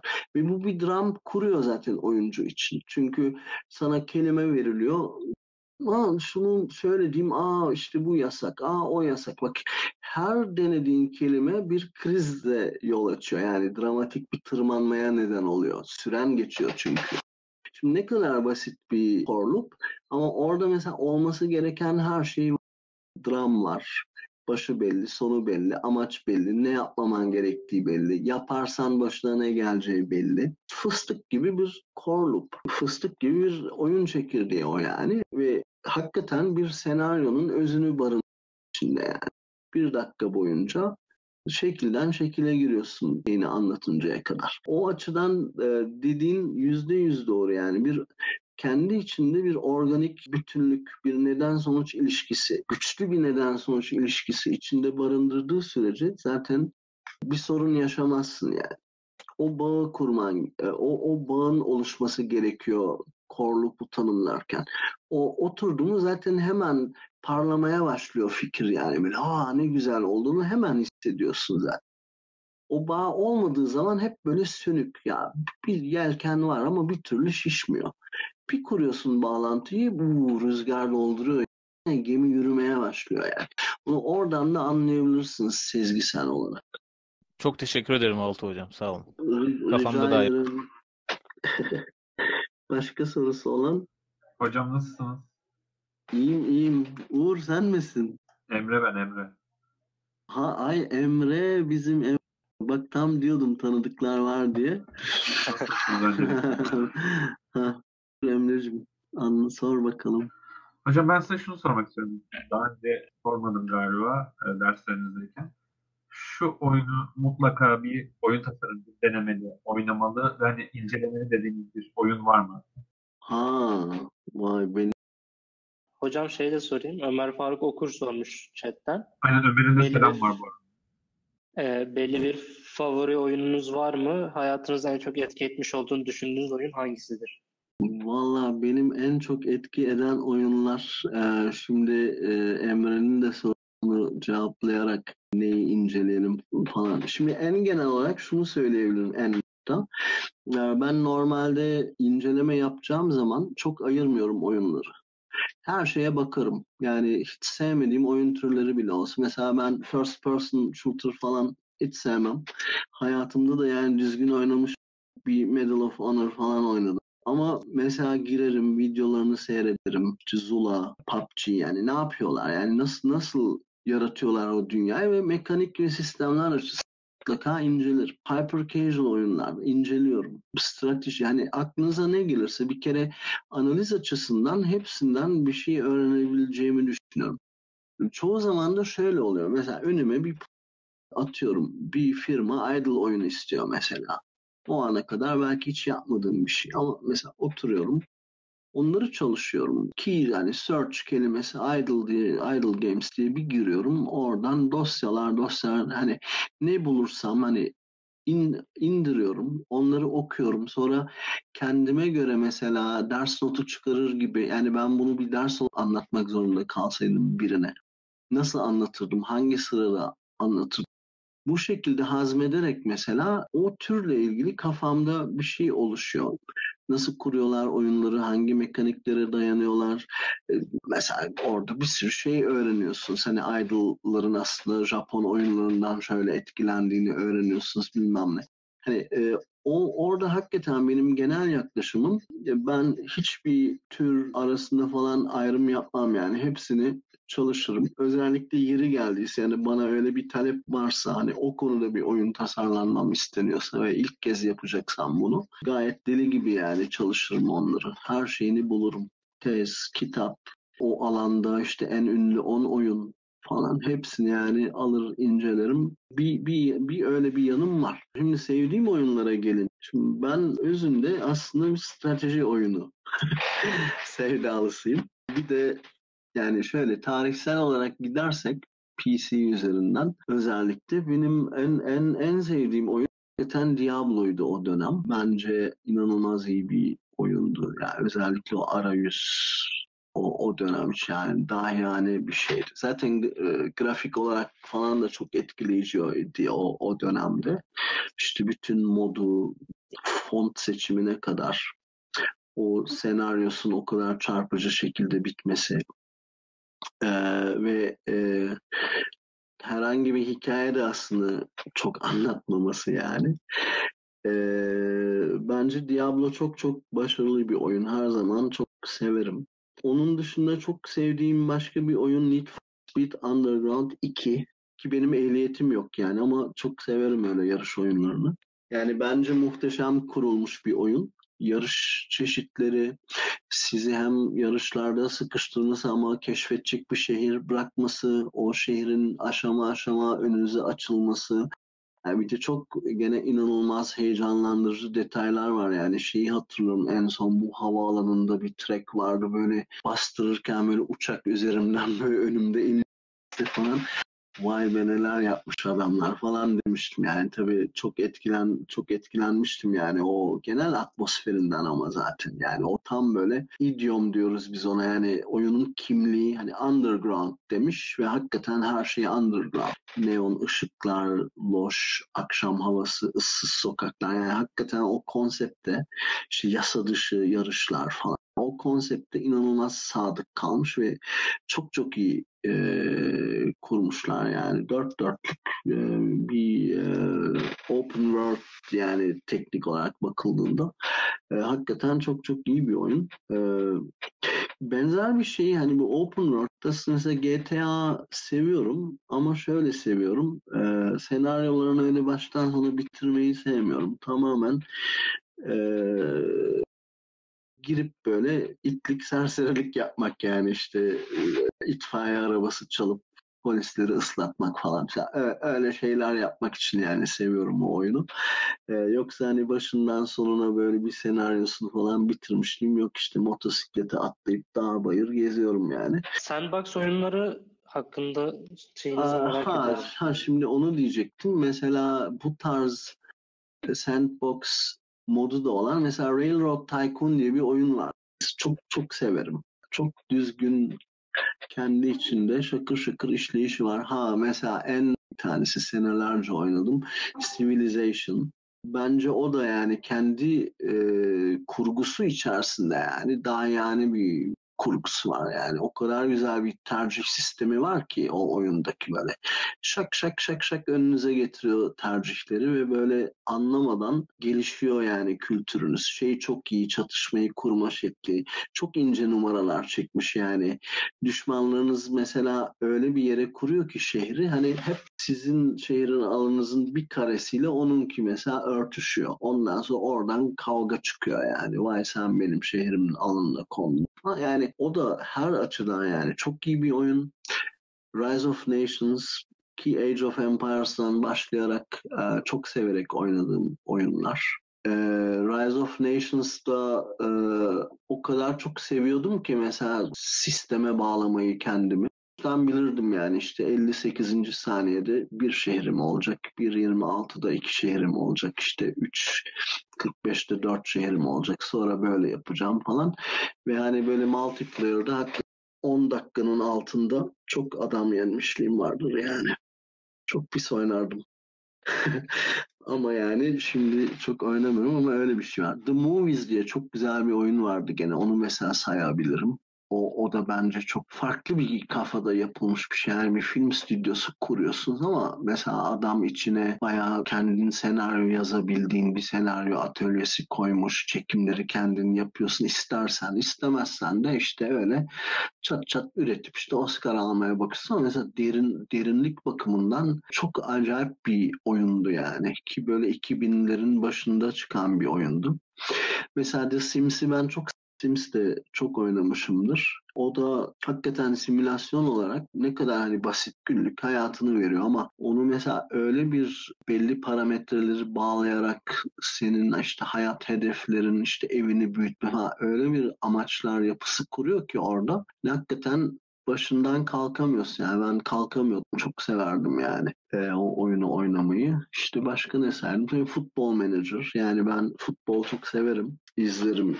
Özellikle Premier Lig benim favori ligimdir. Bir de daha yerel takıntılarım da vardı. İşte Göztepe takımını tutuyorum falan. Şimdi Football Manager da gene bir simülasyon olarak belli bir döneme kadar menajerliği böyle en temel olaylara indirgemeyi başarmış ama aynı zamanda katabilmiş. Bence çok iyi bir simülasyon oyunu yani özellikle futbol seven insanlar için. Bir de çok emek yatıyor altında tabii yani her ülke ligi için toplanan bilgiler falan filan yani bakıldığı zaman o da çok acayip bir proje.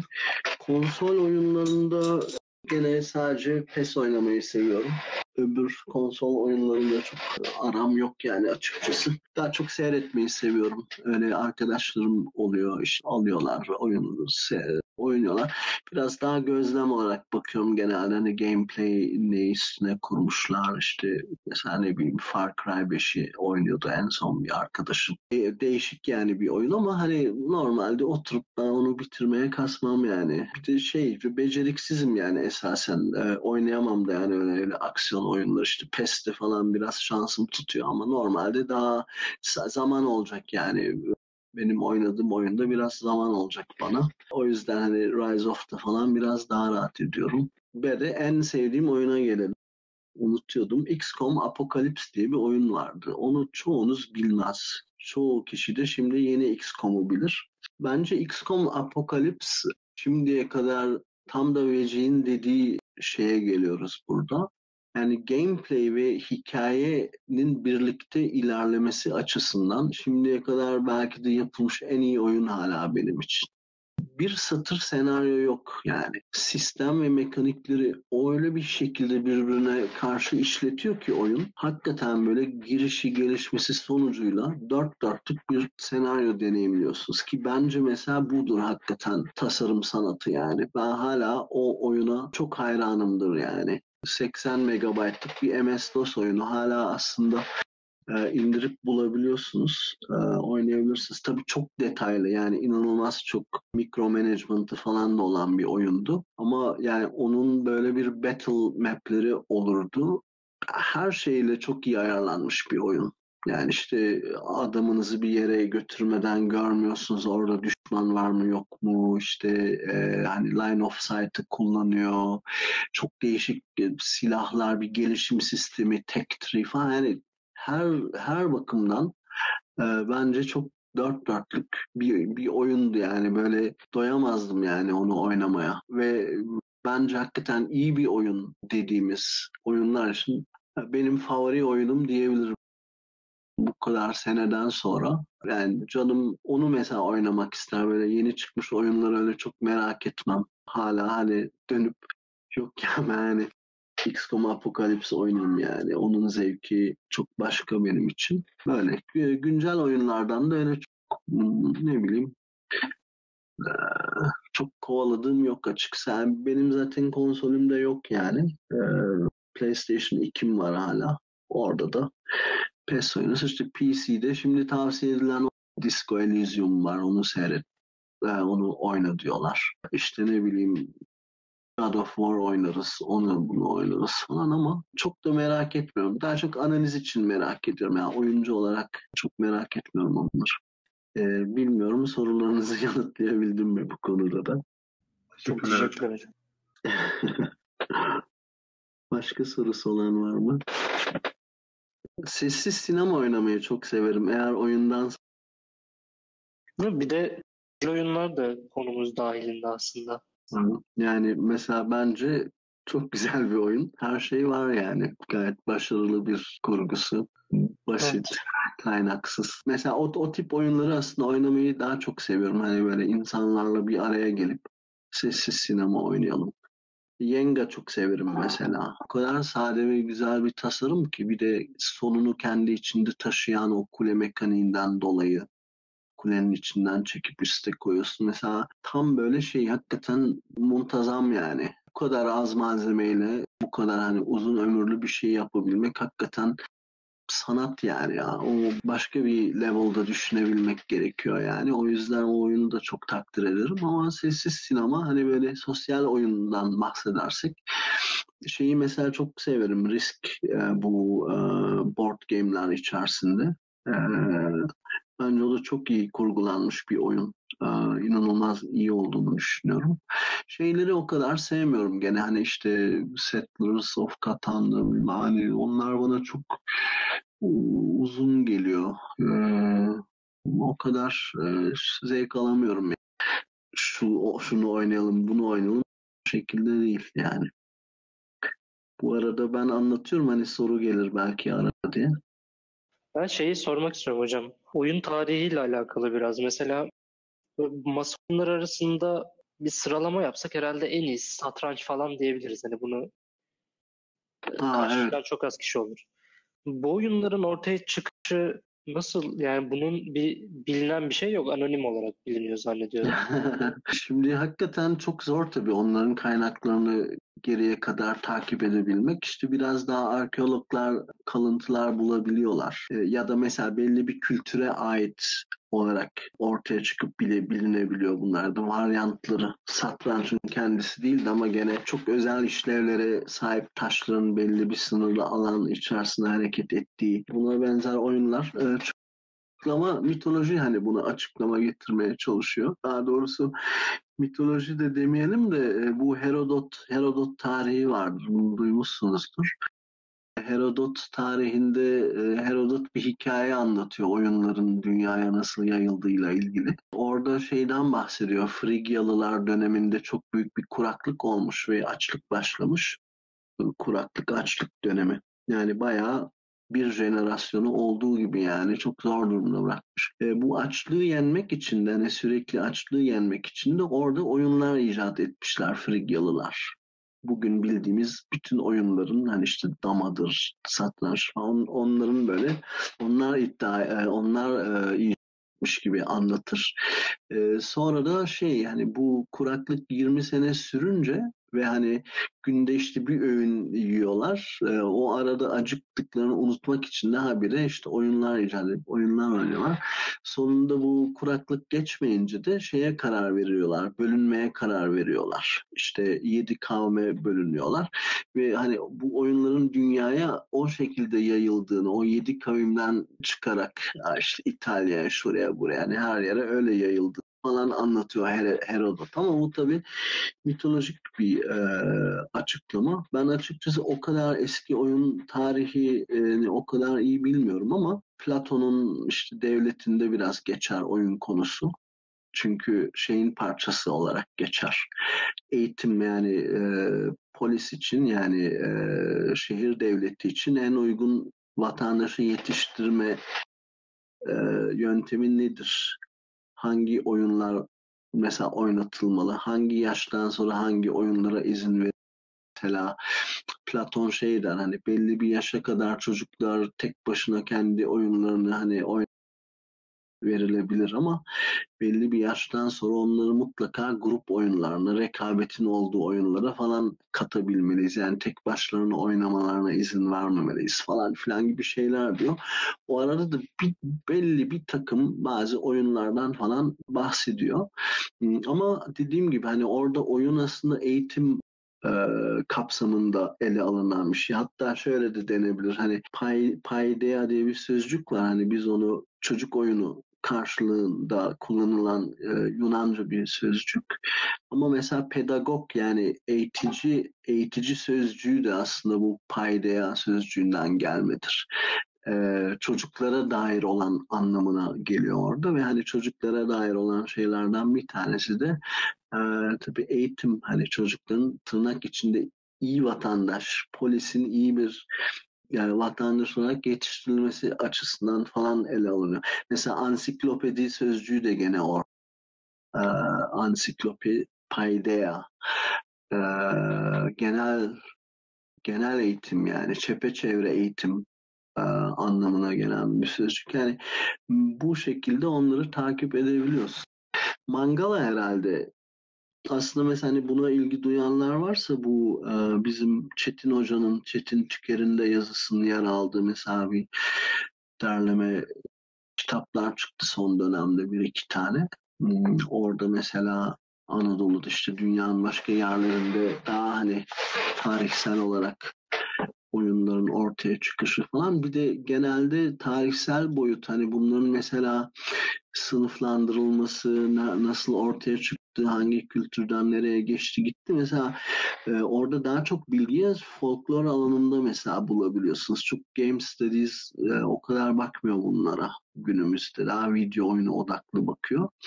Halbuki bu eski oyunlar mesela bayağı folklor biliminde ki mesela şöyle bazı taksonomiler vardır yani oyunların sınıflandırıldığı çalışmalar kültür bilimleri alanında. Bunlardan hani en önemlilerinden bir tanesi de aslında bir Türk'ün yaptığı bir bir taksonomidir. Metin Ant vardır. O mesela tiyatrocu diye bilinir ama hani gene kültür bilimcisidir. Onun da oyun üstüne yazdığı çok şey var. Fakat folklor alanında mesela biz Pertev Naili Boratav vardır. Ve o biraz tarihsiz bir durum. Çünkü o birisi işte 40'larda falan sürüyorlar adamı memleketten bilmem ne. Gidiyor yani Paris'e yerleşiyor. Ama mesela bayağı iyi bir oyun araştırmacısı o adam. Çıkarmış yani taksonomisini yapmış. Yayınları var o konuda falan. Ama bizde çok fazla hani kültür bilimciler, folklorcular bilir yani. İnkar edemez onun çalışmalarını. Ama başka alanda mesela bilinmez. Bizim şimdi üniversitelerde, oyun bölümlerinde falan kimse oturup Pertev Nail anlatmıyor yani. Halbuki belki anlatılabilir. Böyle adamlar da var. Yani belki biraz oraya bakmak lazım. Ya da işte Huizinga var mesela Hollandalı. Homo Ludens diye kitabı var. Onu duymuşsunuzdur büyük ihtimalle. Şimdi o adam esasen ortaçağ tarihçisi yani. Ama oturmuş mesela işte kültürde oyun ögesi üstüne mesela çok güzel yani bir kitap yazmış. Ama dediğim gibi hani mesela endüstri hiç ilgilendirecek şeyler değil yani. Kimse okumak istemez yani. Ne öğreneceğiz biz bundan? Hani oyun yapmayı bize öğretmiyor diye bakarlar ve hani hiç girmezler. Halbuki bir oyunun ne olduğu yani bir dünyasına getirildiğiyle ilgili aslında çok ilginç gözlemleri var yani.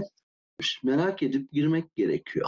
Yani merak edip girmediğiniz zaman ya da bu teori ben bundan bir şey öğrenmem deyip girmediğiniz zaman tabii o orada köşede kalıyor.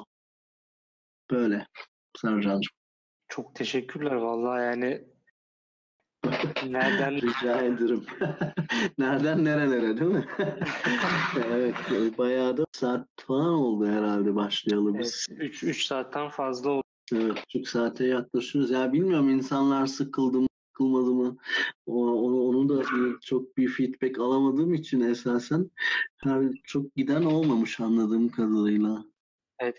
Şu an hocam anlattıklarınızı 3. dinleyişim falan her seferinde hiç sıkılmadan dinliyorum gerçekten. Eyvallah çok teşekkürler. Gerçekten böyle şeyleri bence her yerde konuşmamız çok mümkün değil. Yani sizle mesela bir araya gelsek de şu koronavirüsten sonra otursak da zannediyorum böyle şeyleri konuşamayacağız. Evet genelde çok mümkün olmuyor ya o oluyor. Koşturmaca falan filan derken herhalde yapılamıyor ama olsun bu vesile oldu. Aynen. Bu kanal üzerinden gene devam ettirebiliriz. Benim için çok keyifli çünkü rahat yani bir baskı yok üzerimde işte açık uçlu istediğimiz gibi gidebiliyoruz. Evet. Gene yapabiliriz yani eğer insanların başka soruları olabilir, başka konuları olabilir. Artık hani belki size bir talepte bulunulur. Gene konuşuruz. Ben gene seve seve gelir konuşurum burada yani. Benim için de güzel oluyor. Hoşuma gidiyor yani. Sorular varsa almaya devam edebiliriz. Sonra zaten kolay kolay da dağılmayız gibi geliyor. Mikrofonları açar sohbete geçeriz gibi. Olabilir. Evet sorusu olan? Bugün Fasih abi yok. Fasih abi zaten Fasih geliyor mu normalde? Evet, birinci sezonda diyelim geçen sene Fatih abi bayağı şeydi yani konukların soru cevap kısmında ya da işte eskiden şey formatımız vardı gerçi. Herkes teker teker konuşuyordu hani bu hafta ne yaptık diye. Fatih abiden geçmiyordu genelde. O yüzden ona bir dönem çok böyle hani her şey çok değerli. Tabii Fasih çok iyidir. Bir de yani çok iyi yerlere geldi. Hakikaten harika yani bir kariyer oldu onun için. Yani çok güzel yerlerde çalıştı. Hala da çok iyi bir yerde. Ben ona da hep söylerim yani çok imrenirim ona yani. Çok güzel. Çok Tabii yolunu çok iyi çizdi. Çok bilgilidir. Çok değişik bir background'dan geliyor. Yani biraz şey de var orada yani işte genelde mesela baktığın zaman sinema. Hukuk sinema. Hani oradan gelme bir adam ama şey başka yani işte nasıl diyeyim? Okuyan bir adam yani anlatabiliyor muyum? Dolayısıyla çok bilgili kendini hani geliştirmiş ve mesela o tasarımcı ve narratif designer olarak da o yüzden çok iyi bir yere geliyor. Hani bu hakikaten hep daha önce dediğim şey yani biraz kafayı beslemekle ilgili yolunu da iyi çizdi yani. Yürüdü gittik yani çok eskiden beri yani bu alan. Biz tabii biraz bu oyun tarihini falan böyle 2010'lardan falan başlattığımız için o hiçbir şey yokken o işlerin içindeydi yani. Öyle hakikaten eski de yani.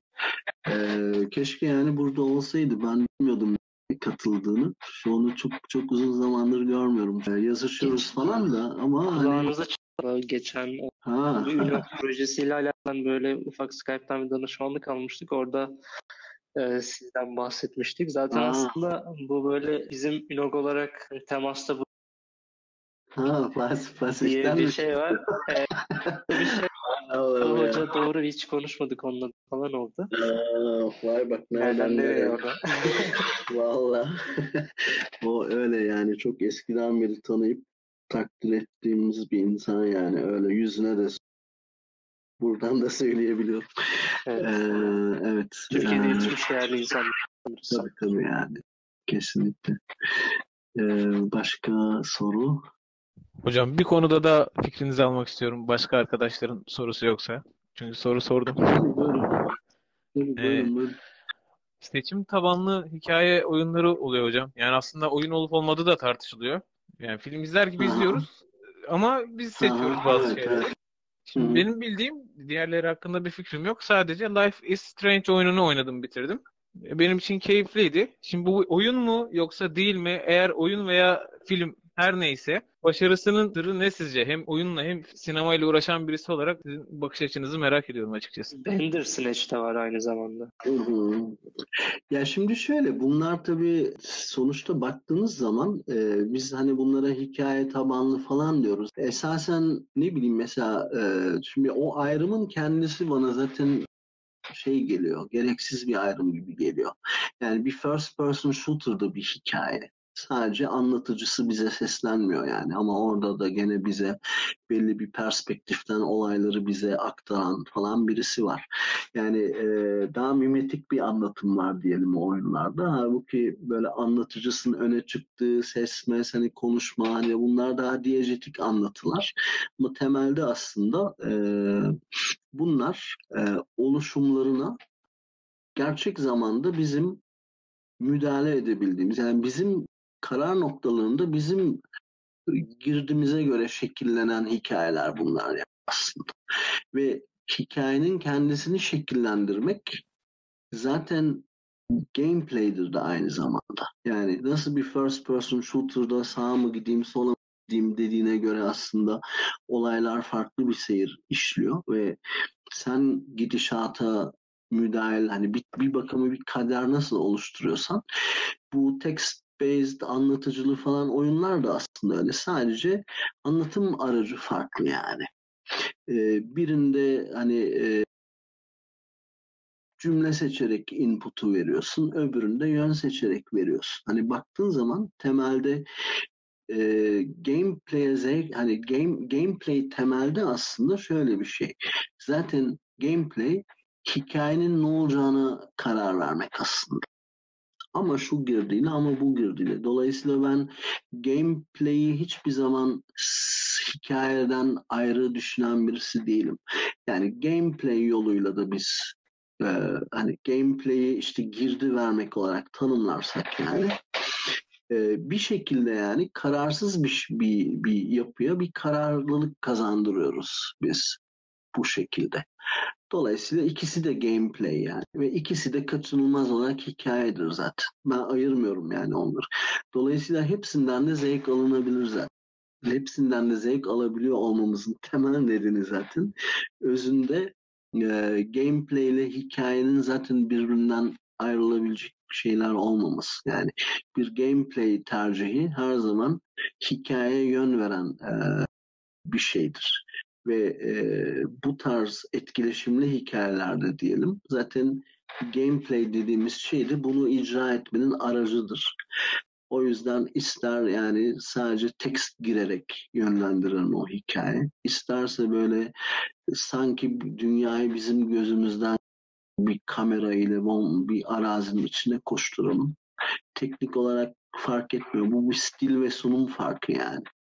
Yoksa gameplay ve hikaye benim için hiçbir zaman zaten ayrılabilen bir şey değildir. Hani ben hep şey derim, evet game designer ama ben her zaman drama inşa ediyorum.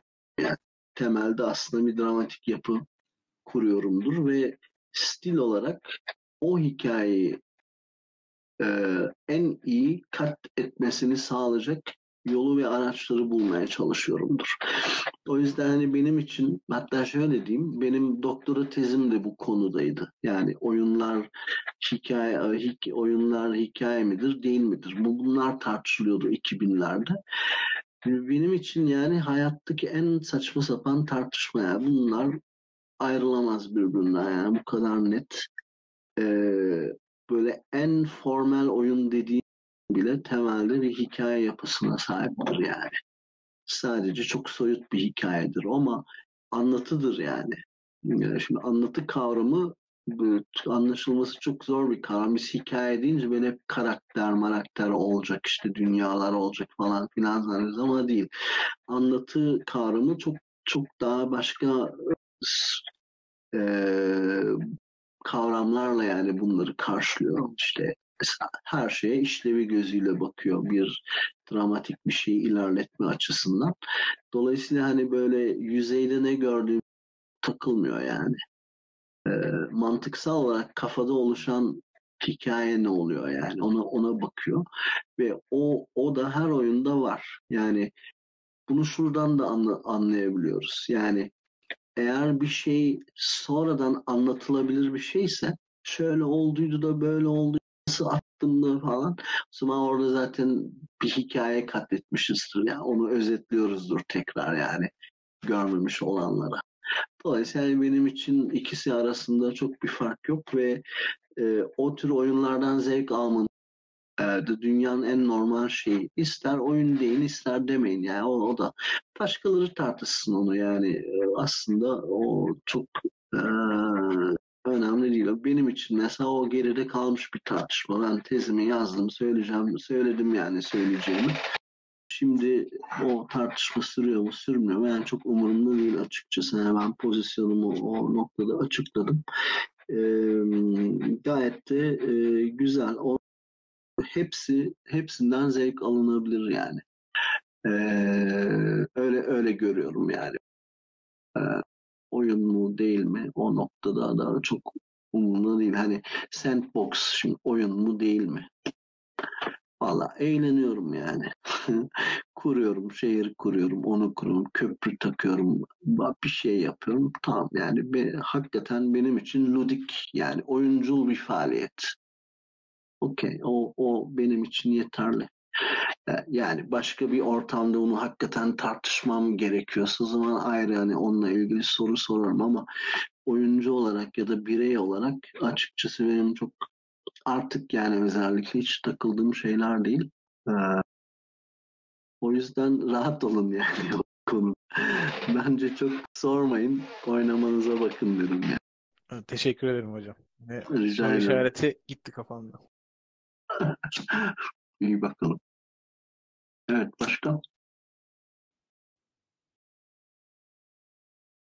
Biraz başım ağrıdı yalnız söyleyeyim. Tamam, o zaman varsa son soruyu kısaca alalım.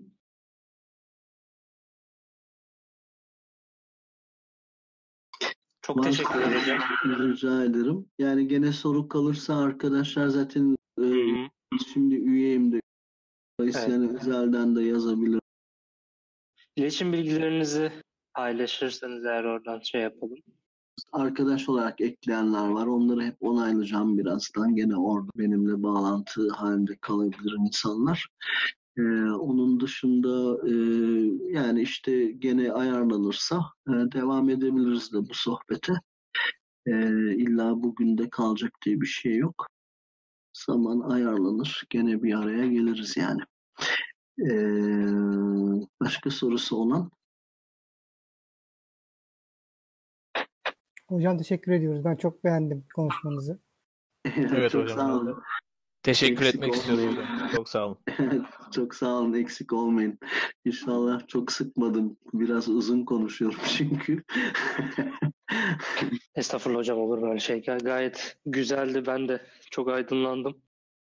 Eyvallah. Sağ olun. Eksik olmayın. Çağırdığınız için de çok... Umarım bir fiziksel etkinlikte, konferansta da görüşebiliriz. İnşallah. En kısa korona günlerini bir atlatalım da tekrar sokağa çıkabilecek, sosyal mesafe gerektirmeyen ortamlarda kendimiz. Ondan sonra bunları da yaparız. Yani dediğim gibi gene hani yapabiliriz de böyle bir etkinlik. Konuşulur yani. Öyle yani, ben de çok teşekkür ediyorum. Çok sayıda yeni insanla tanışıyorum. Tanıdıklar edinmiş oluyoruz. Tanıyoruz yani bu alanda kimler var, kimler meraklı. İleride yollar kesişiyor falan. O yüzden güzel oluyor. Çok memnun oldum yani bu ortama davet edildiğim için ve bana bu konuşma fırsatını da verdiğiniz için. Kabul ettiğiniz için biz çok memnun olduk hocam. Eyvallah. O halde başka bir önümüzdeki haftaki toplantıda görüşmek üzere diyelim. Hepinize iyi geceler.